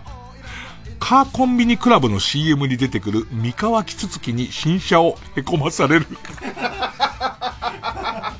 いいとこ、いいとこが沼の底から上がってきたね。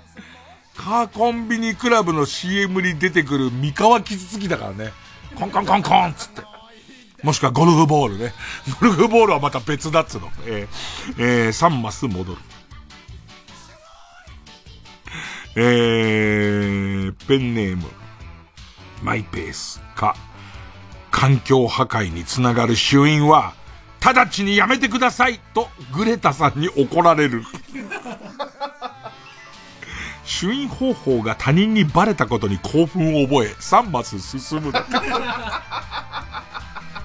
これだ、ここでもう一回サイコロ振るんだろうね。でいて、1、2、3は3マス進んで、4、5、6は3マス戻るみたいなね。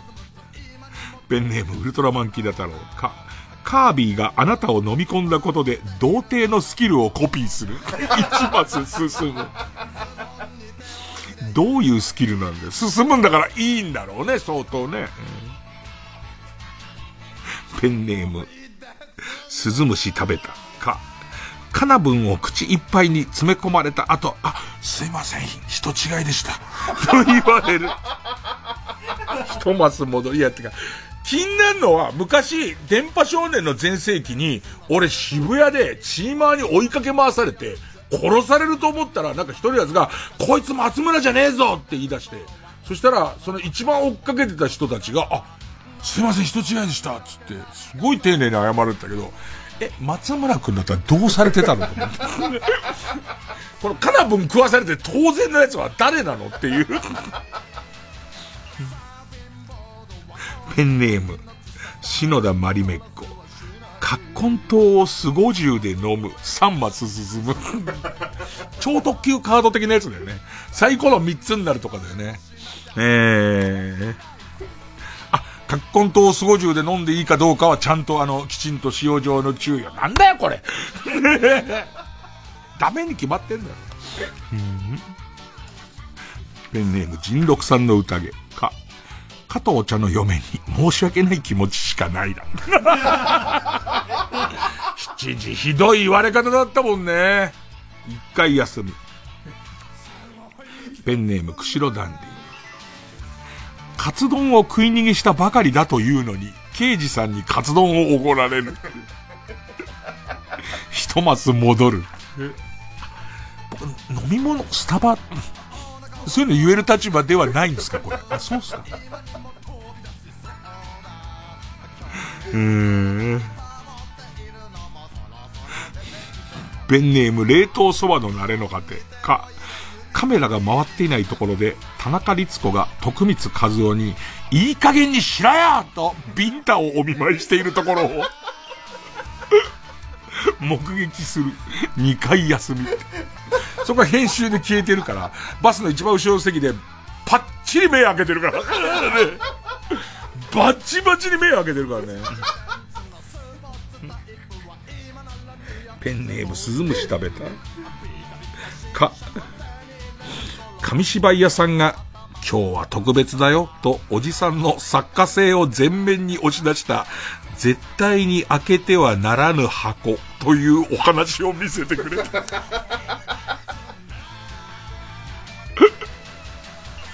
5マス戻るだって。今日だけだよ、なんて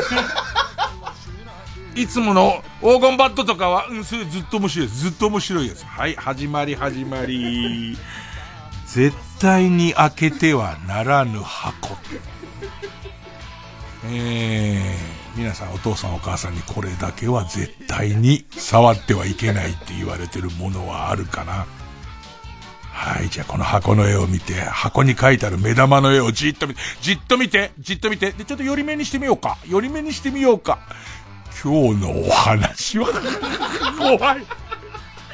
怖いわ寄り目にして見てて、箱の真ん中に目玉の絵が描いてあって、それでいて、紙、紙芝居をゆっくり回転させ始めるから。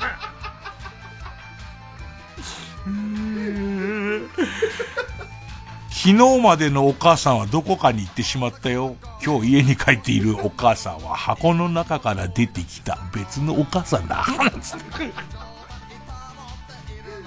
えー、ペンネームたまず。か、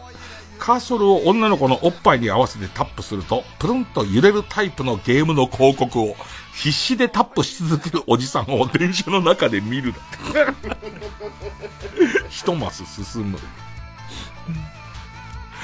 ペンネームカツ丼プリン。顔はめパネルに顔を入れているうちに、みんなは先に行ってしまった。あー、一回休みだな。一回休み。えー、ペンネーム。本名 OK、寺尾正樹。木。キャベツ盛りがおかわり自由ではないことをお会計直前に気づく。一マス戻る。23って書いてあるからね。あの、数量のところに。えー、クリームソーダ少しちょうだい。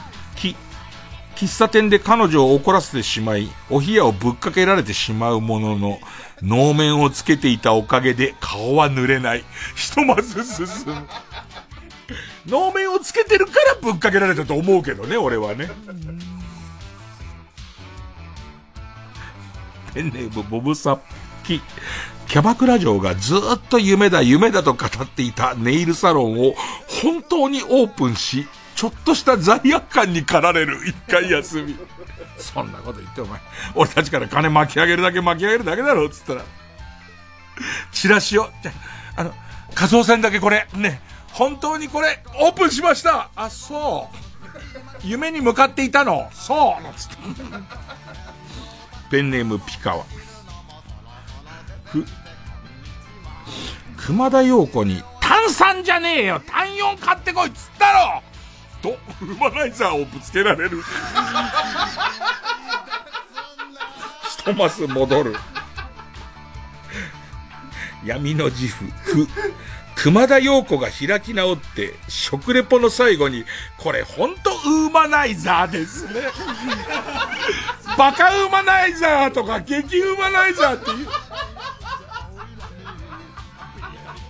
二マス進む前進だよね。一歩前進だよね。一度あんなデマでも何でもわかんないけど広げられちゃったらさ、それをなっちゃうんだからもう言うべきだよね。ね、ド、ドーマナイザーなんて聞かれて、ウーマナイザーつって。うんまずいなの方も作ってほしいね。えー、うん。ペンネーム、川やかじ。け、下痢を我慢している顔が、怒りに震える坂井正人に似ていると言われる。一マス進む。ペンネーム、昨日から捻挫。け、警察密着24時に出るから見てねと推しのアイドルが宣伝していたので見ると、モザイクがかかっているが、違法ガールズバーの店員として出ていた。なんで自ら言ったんだよ。一マス進む。ペンネーム、北あかりの目覚め。け、ゲッターズ飯田の占いが全部外れますようにと島田秀平が書いた絵馬を神社で見つける。お前も神頼みなの、しかも。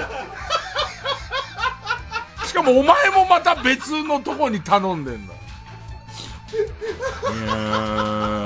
二マス進む。ゲッターズ飯田くんがさ、TBS の昼の番組のさ、最後の週ぐらいに出てきてさ、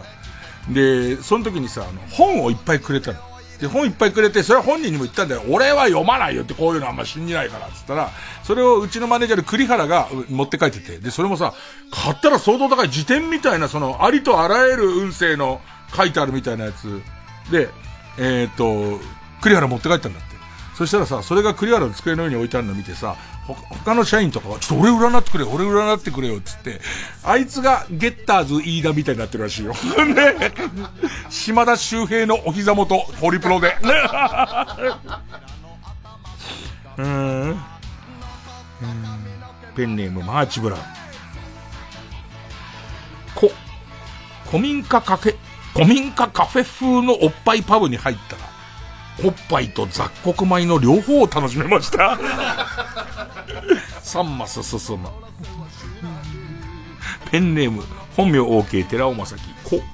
考古学の常識をひっかり、ひっくり返す大発見を、牧瀬里穂に横取りされる。なんであいつなんで興味ねえだろうよ、おい、ゆうちょ。興味ないだろうよ。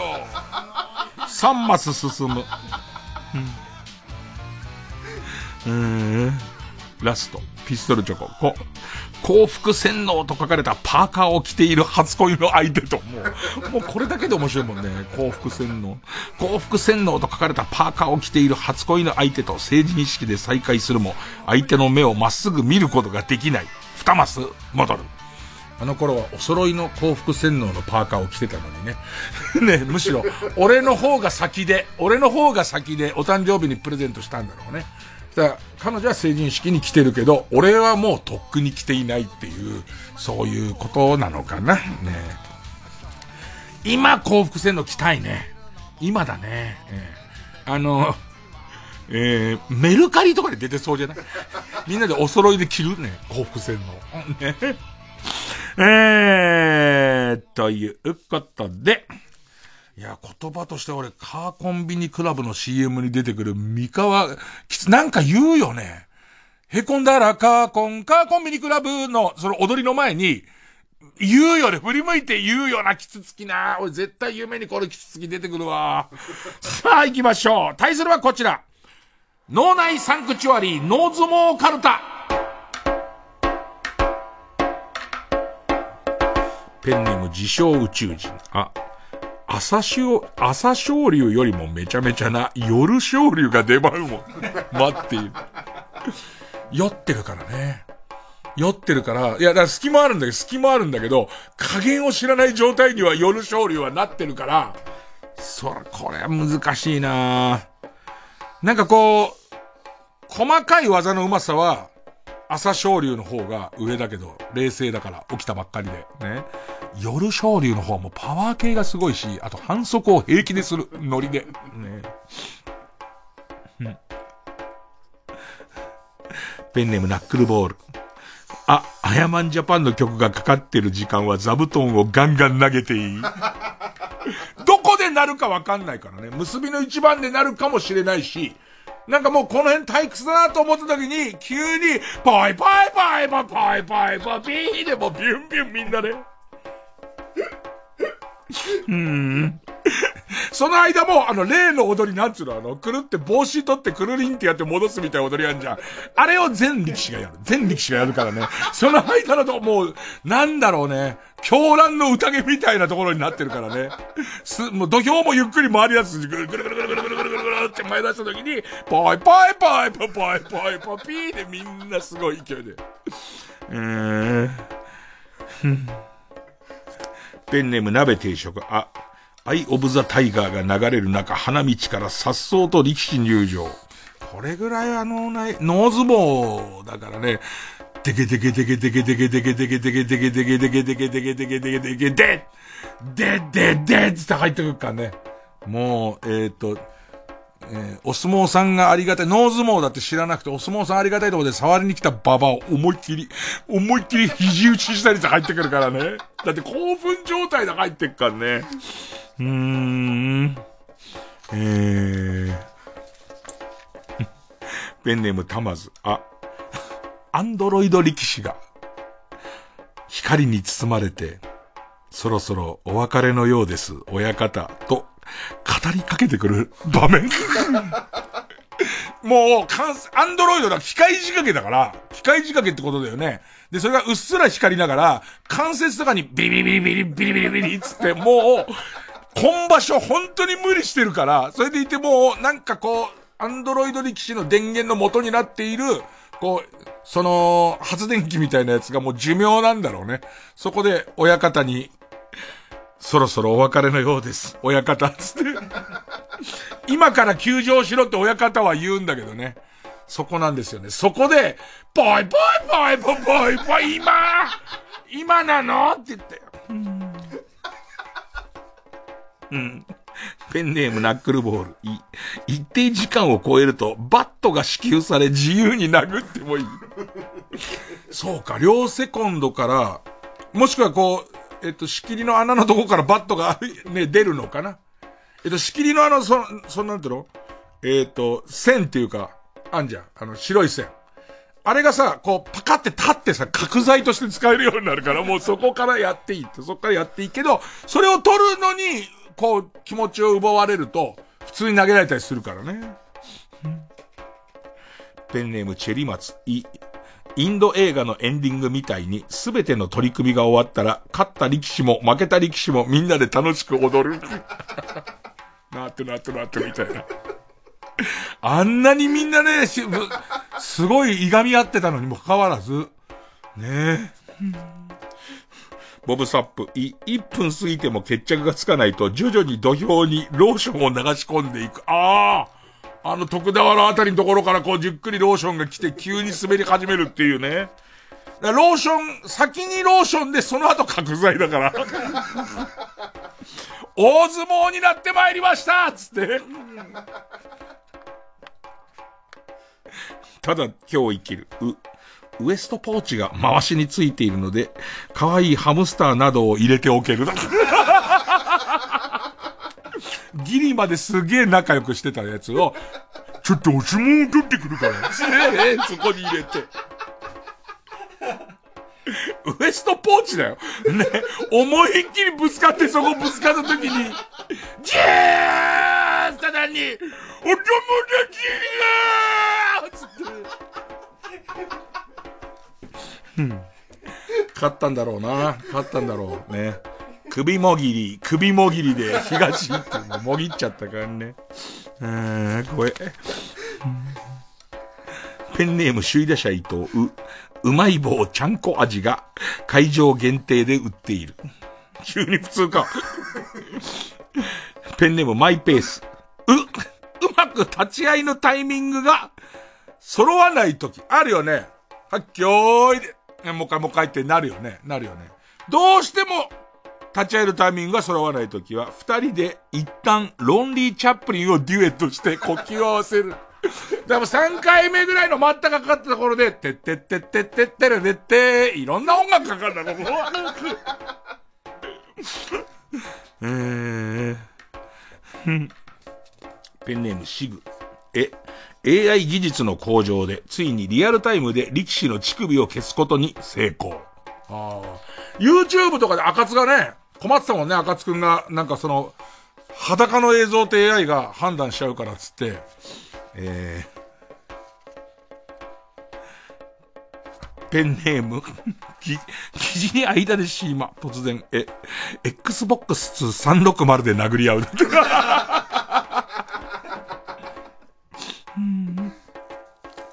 えー、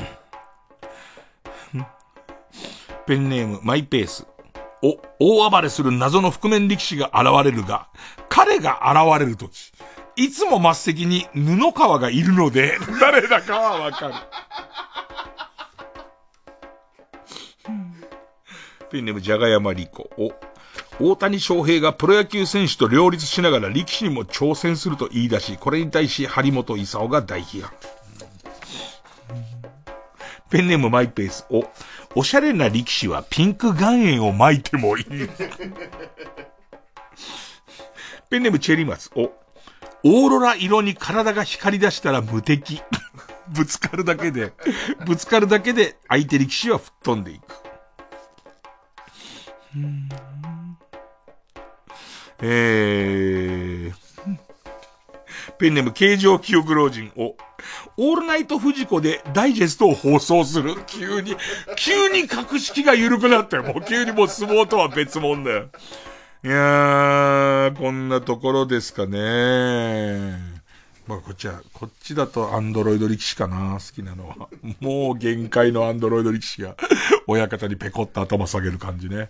さあ行きましょうか。どっちが勝ったかは投票お願いします。すごろくかルた令和版が勝ったと思う人はメールの件名にひらがなで、すごろく。えー、ノーズモーカルタが勝ったと思う人はメールの件名にひらがなで相撲と書いて、メール本文には住所、氏名、年齢、電話番号を書いて、これからかかる曲の間に送ってください。投票は1人1回で抽選で3名様にバカ力カードをプレゼントします。メールアドレスは baka.tbs.co.jp、baka.tbs.co.jp です。えー、曲は羊文学で GO! 受付開始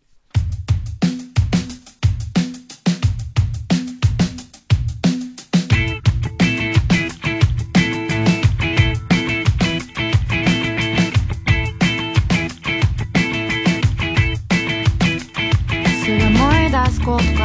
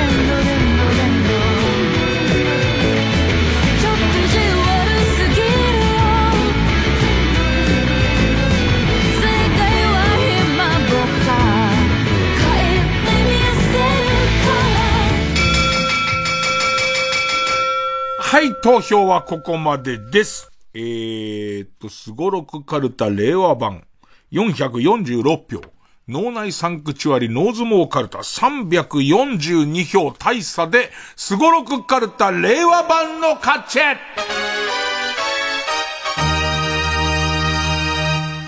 ー、ノーズモーも好きですけどね。なんかその、え、アヤマンジャパンの曲かかった感じのね、土俵がこうやってぐるぐる回り出したりとかするね、感じとかね。ええ行事とかもその時は軍配をで仰ぎながら、樹里線みたいに軍配を仰ぎながら、ぽいぽいぽいぽいぽいぽいぽいピーって前後に動いてほしいですけどね。さあ、ということで、えっ、と、勝ったスゴロフカルタ令和版は作業に行きます。えー脳内サンクチュアリノーズモーカルタは、えー予選ブロック戻ります。引き続き、あ行の募集になります。さあ、ここに絡んでくるチャレンジャーはこちら。ヤバうまい店カルタ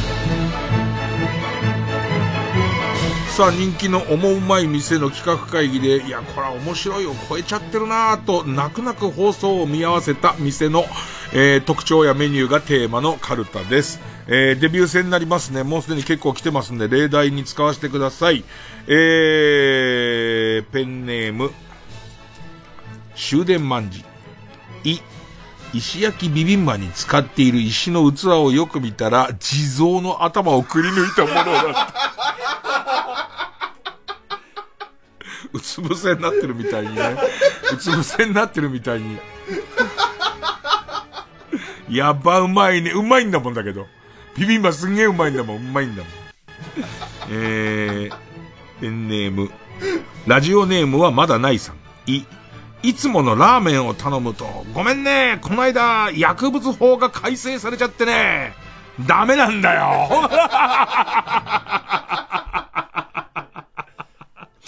食品衛生法の改正でさ、なんかその漬物とかを作って出すときに、ちゃんとしたその食品衛生法の、その、なんつうの、え、項目を満たした、えー調理場とかがあって、それのゴーサインが出ないと、売っちゃダメっていうルールができて、あの、よくさ、八百屋でババアがつけてたさ、あの、白菜とかあんじゃん。ああいうの結構ダメらしいよ。あの、ちょっと、こう、そうい、うあったよね、その魚屋が作ってた煮こごりみたいなやつとか、ああいうの片っ端からなんか、ダメになるらしいよ。あれでさ、だってさ、衛生とかわかんないけどさ、あの、ある意味さ、一個一個の家庭の漬物ってさ、ババアの味じゃん。ババアの菌の、で、加減が変わってるから、みたいなもんじゃんか。衛生、衛生上、そういうことになっちゃうのかな。前に俺離島で買ってめちゃくちゃうまかった瓶詰めが、あの、テレビ局の人に、えっと、伊集院さんなんか美味しいもん知ってますかって言われて、ここの島の瓶詰めがっていう話したら、調べたら、ババアが勝手に作ってるっていう、その、で瓶に詰めてて、あんまその衛生法とか通ってなくて、ちょっとテレビでは紹介しづらいっていう話になったのを覚えてますけど、まあ世の中、これも安全のためなのはわかりますよ。でいて世の中クリーンになっていくんでしょうね。世の中がどんどんクリーンになってって、さてどうなるっていう、まあまあ話の一個だね。ババアは一生懸命作ってたけどね。えー困ったもんだね。さあ、えー、ちゃんと言うこと言った俺。あ、これだ。スゴロクカルタ令和版、作業対ヤバうまい店カルタ、あ行の対決です。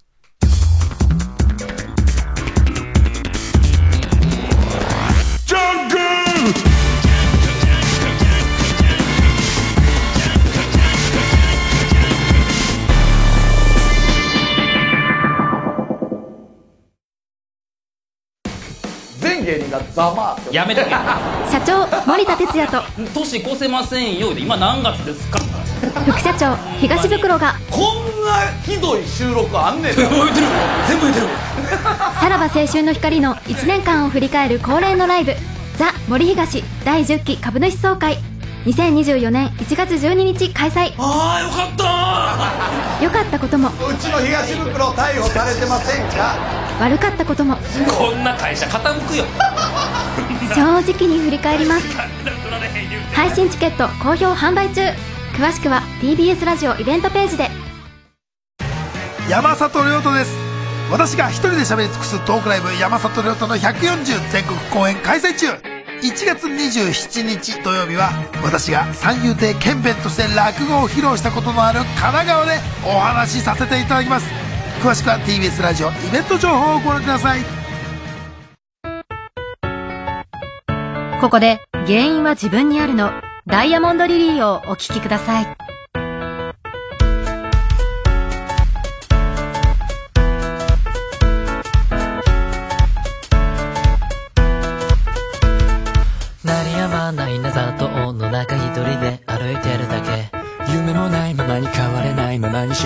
いてはため息。過ぎ去ってゆく過去に置いてきたその香りに振り返る。それだけって僕らはさもう言葉なんていらなかった。今日だけ飛び越えられない境界が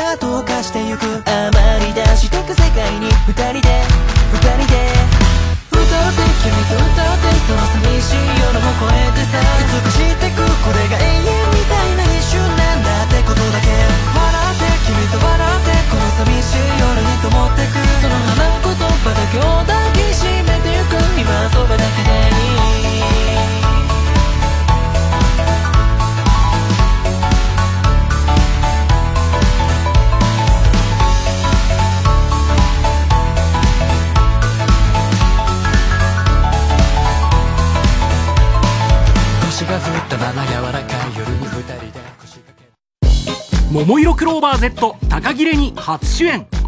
映画「サマーフィルム」に乗っての脚本を務めた三浦直之による最新作はそれぞれの家出が重なって生まれるファンタスティック瞑想ストーリー。パルコプロデュース2024最高の家出。作演出三浦直之出演高木レニ祈りきららほか。TBS ラジオ公演で2月4日から24日まで。新宿紀ノ国屋ホールで上演。チケット好評販売中。詳しくは03-3477-5858パルコステージまで。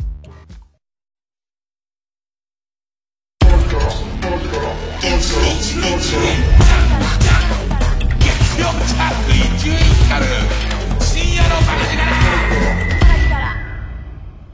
いつまでも絶えることなく友達でいようコーナー。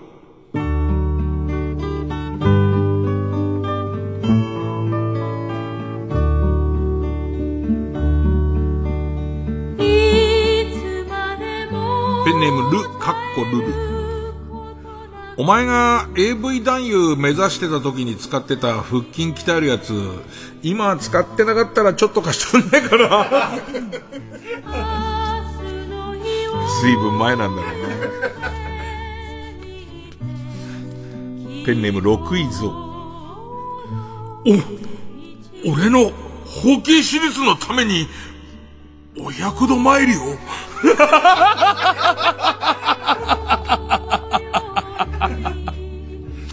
しかもさ、職務質問かなんかでさ、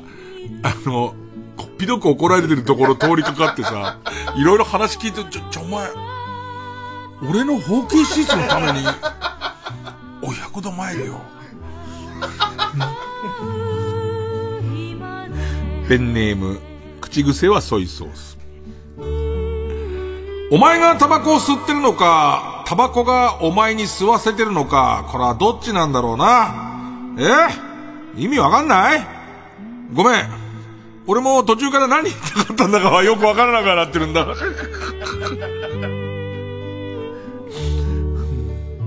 これ指摘できて白状できるのいいよね、なんかね。お前のとことわかんねえんだよ。うん、俺も。ペンネーム、ま。急に東京行く用事できてさ、路面電車使って目的の駅に行くことにしたのよ。で、いざ乗ろうとしたら直前で、へが出そうになってさ、周り誰もいねえから、へこいたのよ。3発。ブブッと。したら3発目でうんこ出ちゃってさ、でもさ、急いでんだから、もう乗るしかないわけよ。路面電車。そのまま。でね、でね、何がすごいって、これ全部夢だったんだけど、なんと俺、寝ぐそしてねえの。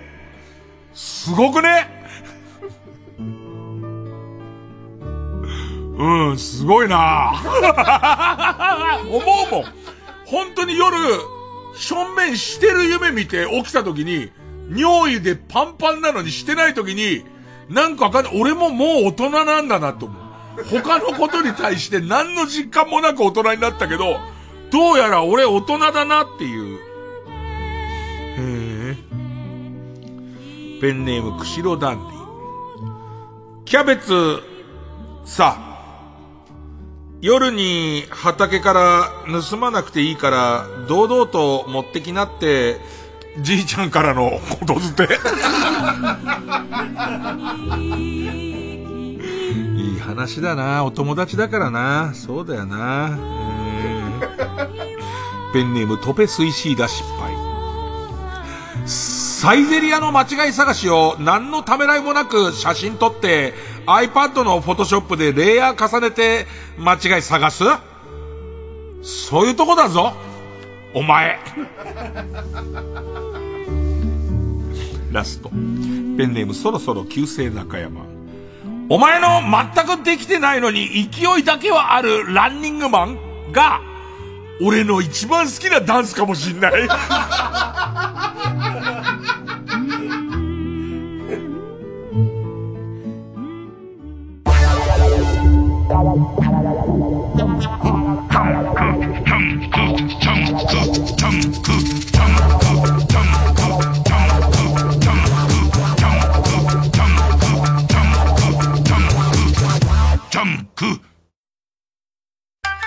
月13日水曜日午後6時半から銀座ブロッサム中央会館で TBS ラジオ主催第18回マムちゃん寄せを開催します。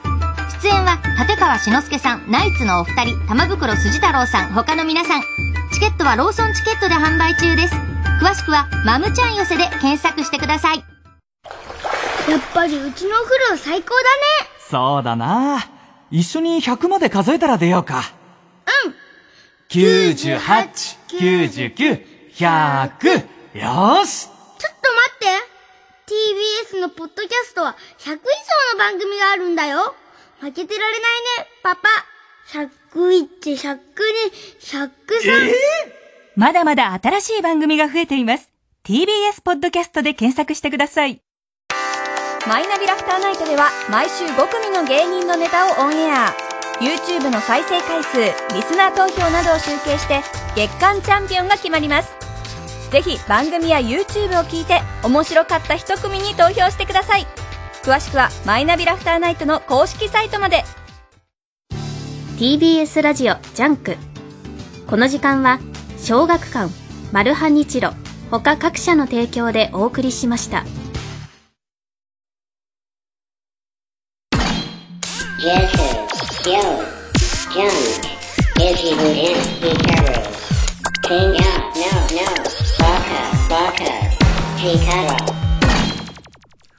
三国志、まあそうなんだよ。100分で名著って、やっぱすごい先生が来るから、それなりに理解もできて、だから、黄金属みたいなそこで覚えたものが、ちょっとだけ頭入ってんだと思うんだけど、まあ、若い頃に比べると、なんだろうね、意味もなく、あの、何でも覚えられたけどね、ドラクエの復活の呪文とか下手すりゃ俺しばらく覚えてたりしたけどね、大人になると全然一生懸命やっても何にも入らないね。だから、本とか、アンダーラインとか引きながら、で、よかったのは、あの、電子、電子ブックで、電子書籍のいいところは、あの、クパーをするとでかくできるじゃんか。クパーじゃねえよ。あれはいいわ。だから、あのー、劉備玄徳の劉とか使わない字だからさ、クパーしないと読めないんだよね。で、あれをこうやっては、見たりとか、ちっちゃいとこでかくしたりとか便利だし、まあ、何よりどこにでも持ってける、どこにでも持ってくる、あとこの、サングラス型の、サングラス型の、あのー変なディスプレイみたいなのも買ったから、あれつけて、あの中にすごいのがね、あの中に3枚ディスプレイを、えーと、表示させることができるから、その、片側に、地図の、その三国志の時代の漢、漢の地図を出して、三国志を読みながらみたいなことができるすげえ時代だなと思いながら。だけどやっぱり、俺の、俺の年だと、毛筆で落ち着いて書くのが一番覚える。それが、それもだってメモでもいいわけじゃん。メモでもいいし、それ一画面をタブレット的に使えばいいんだけど、やっぱり書くのが一番、一番覚えるね。ねえちょっと三国志、三国、あ、どうも三国志博士です。大家君にだけね。はい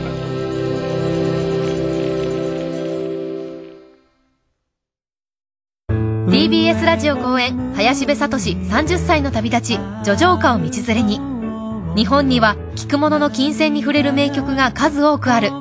そんな歌い継いで行きたい日本の美しい調べを届ける歌の旅へ皆様を誘います。1月30日火曜日には東京都調布市グリーンホール大ホール。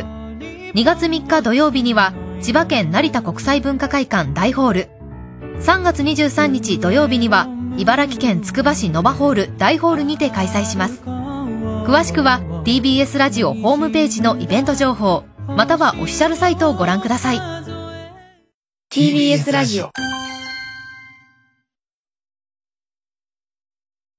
ジェーンスーです。堀井美香です。1月26日、27日に、オーバーザさんのイベントを開催します。配信チケット販売中です。皆さんぜひ見てくださいね。3時です。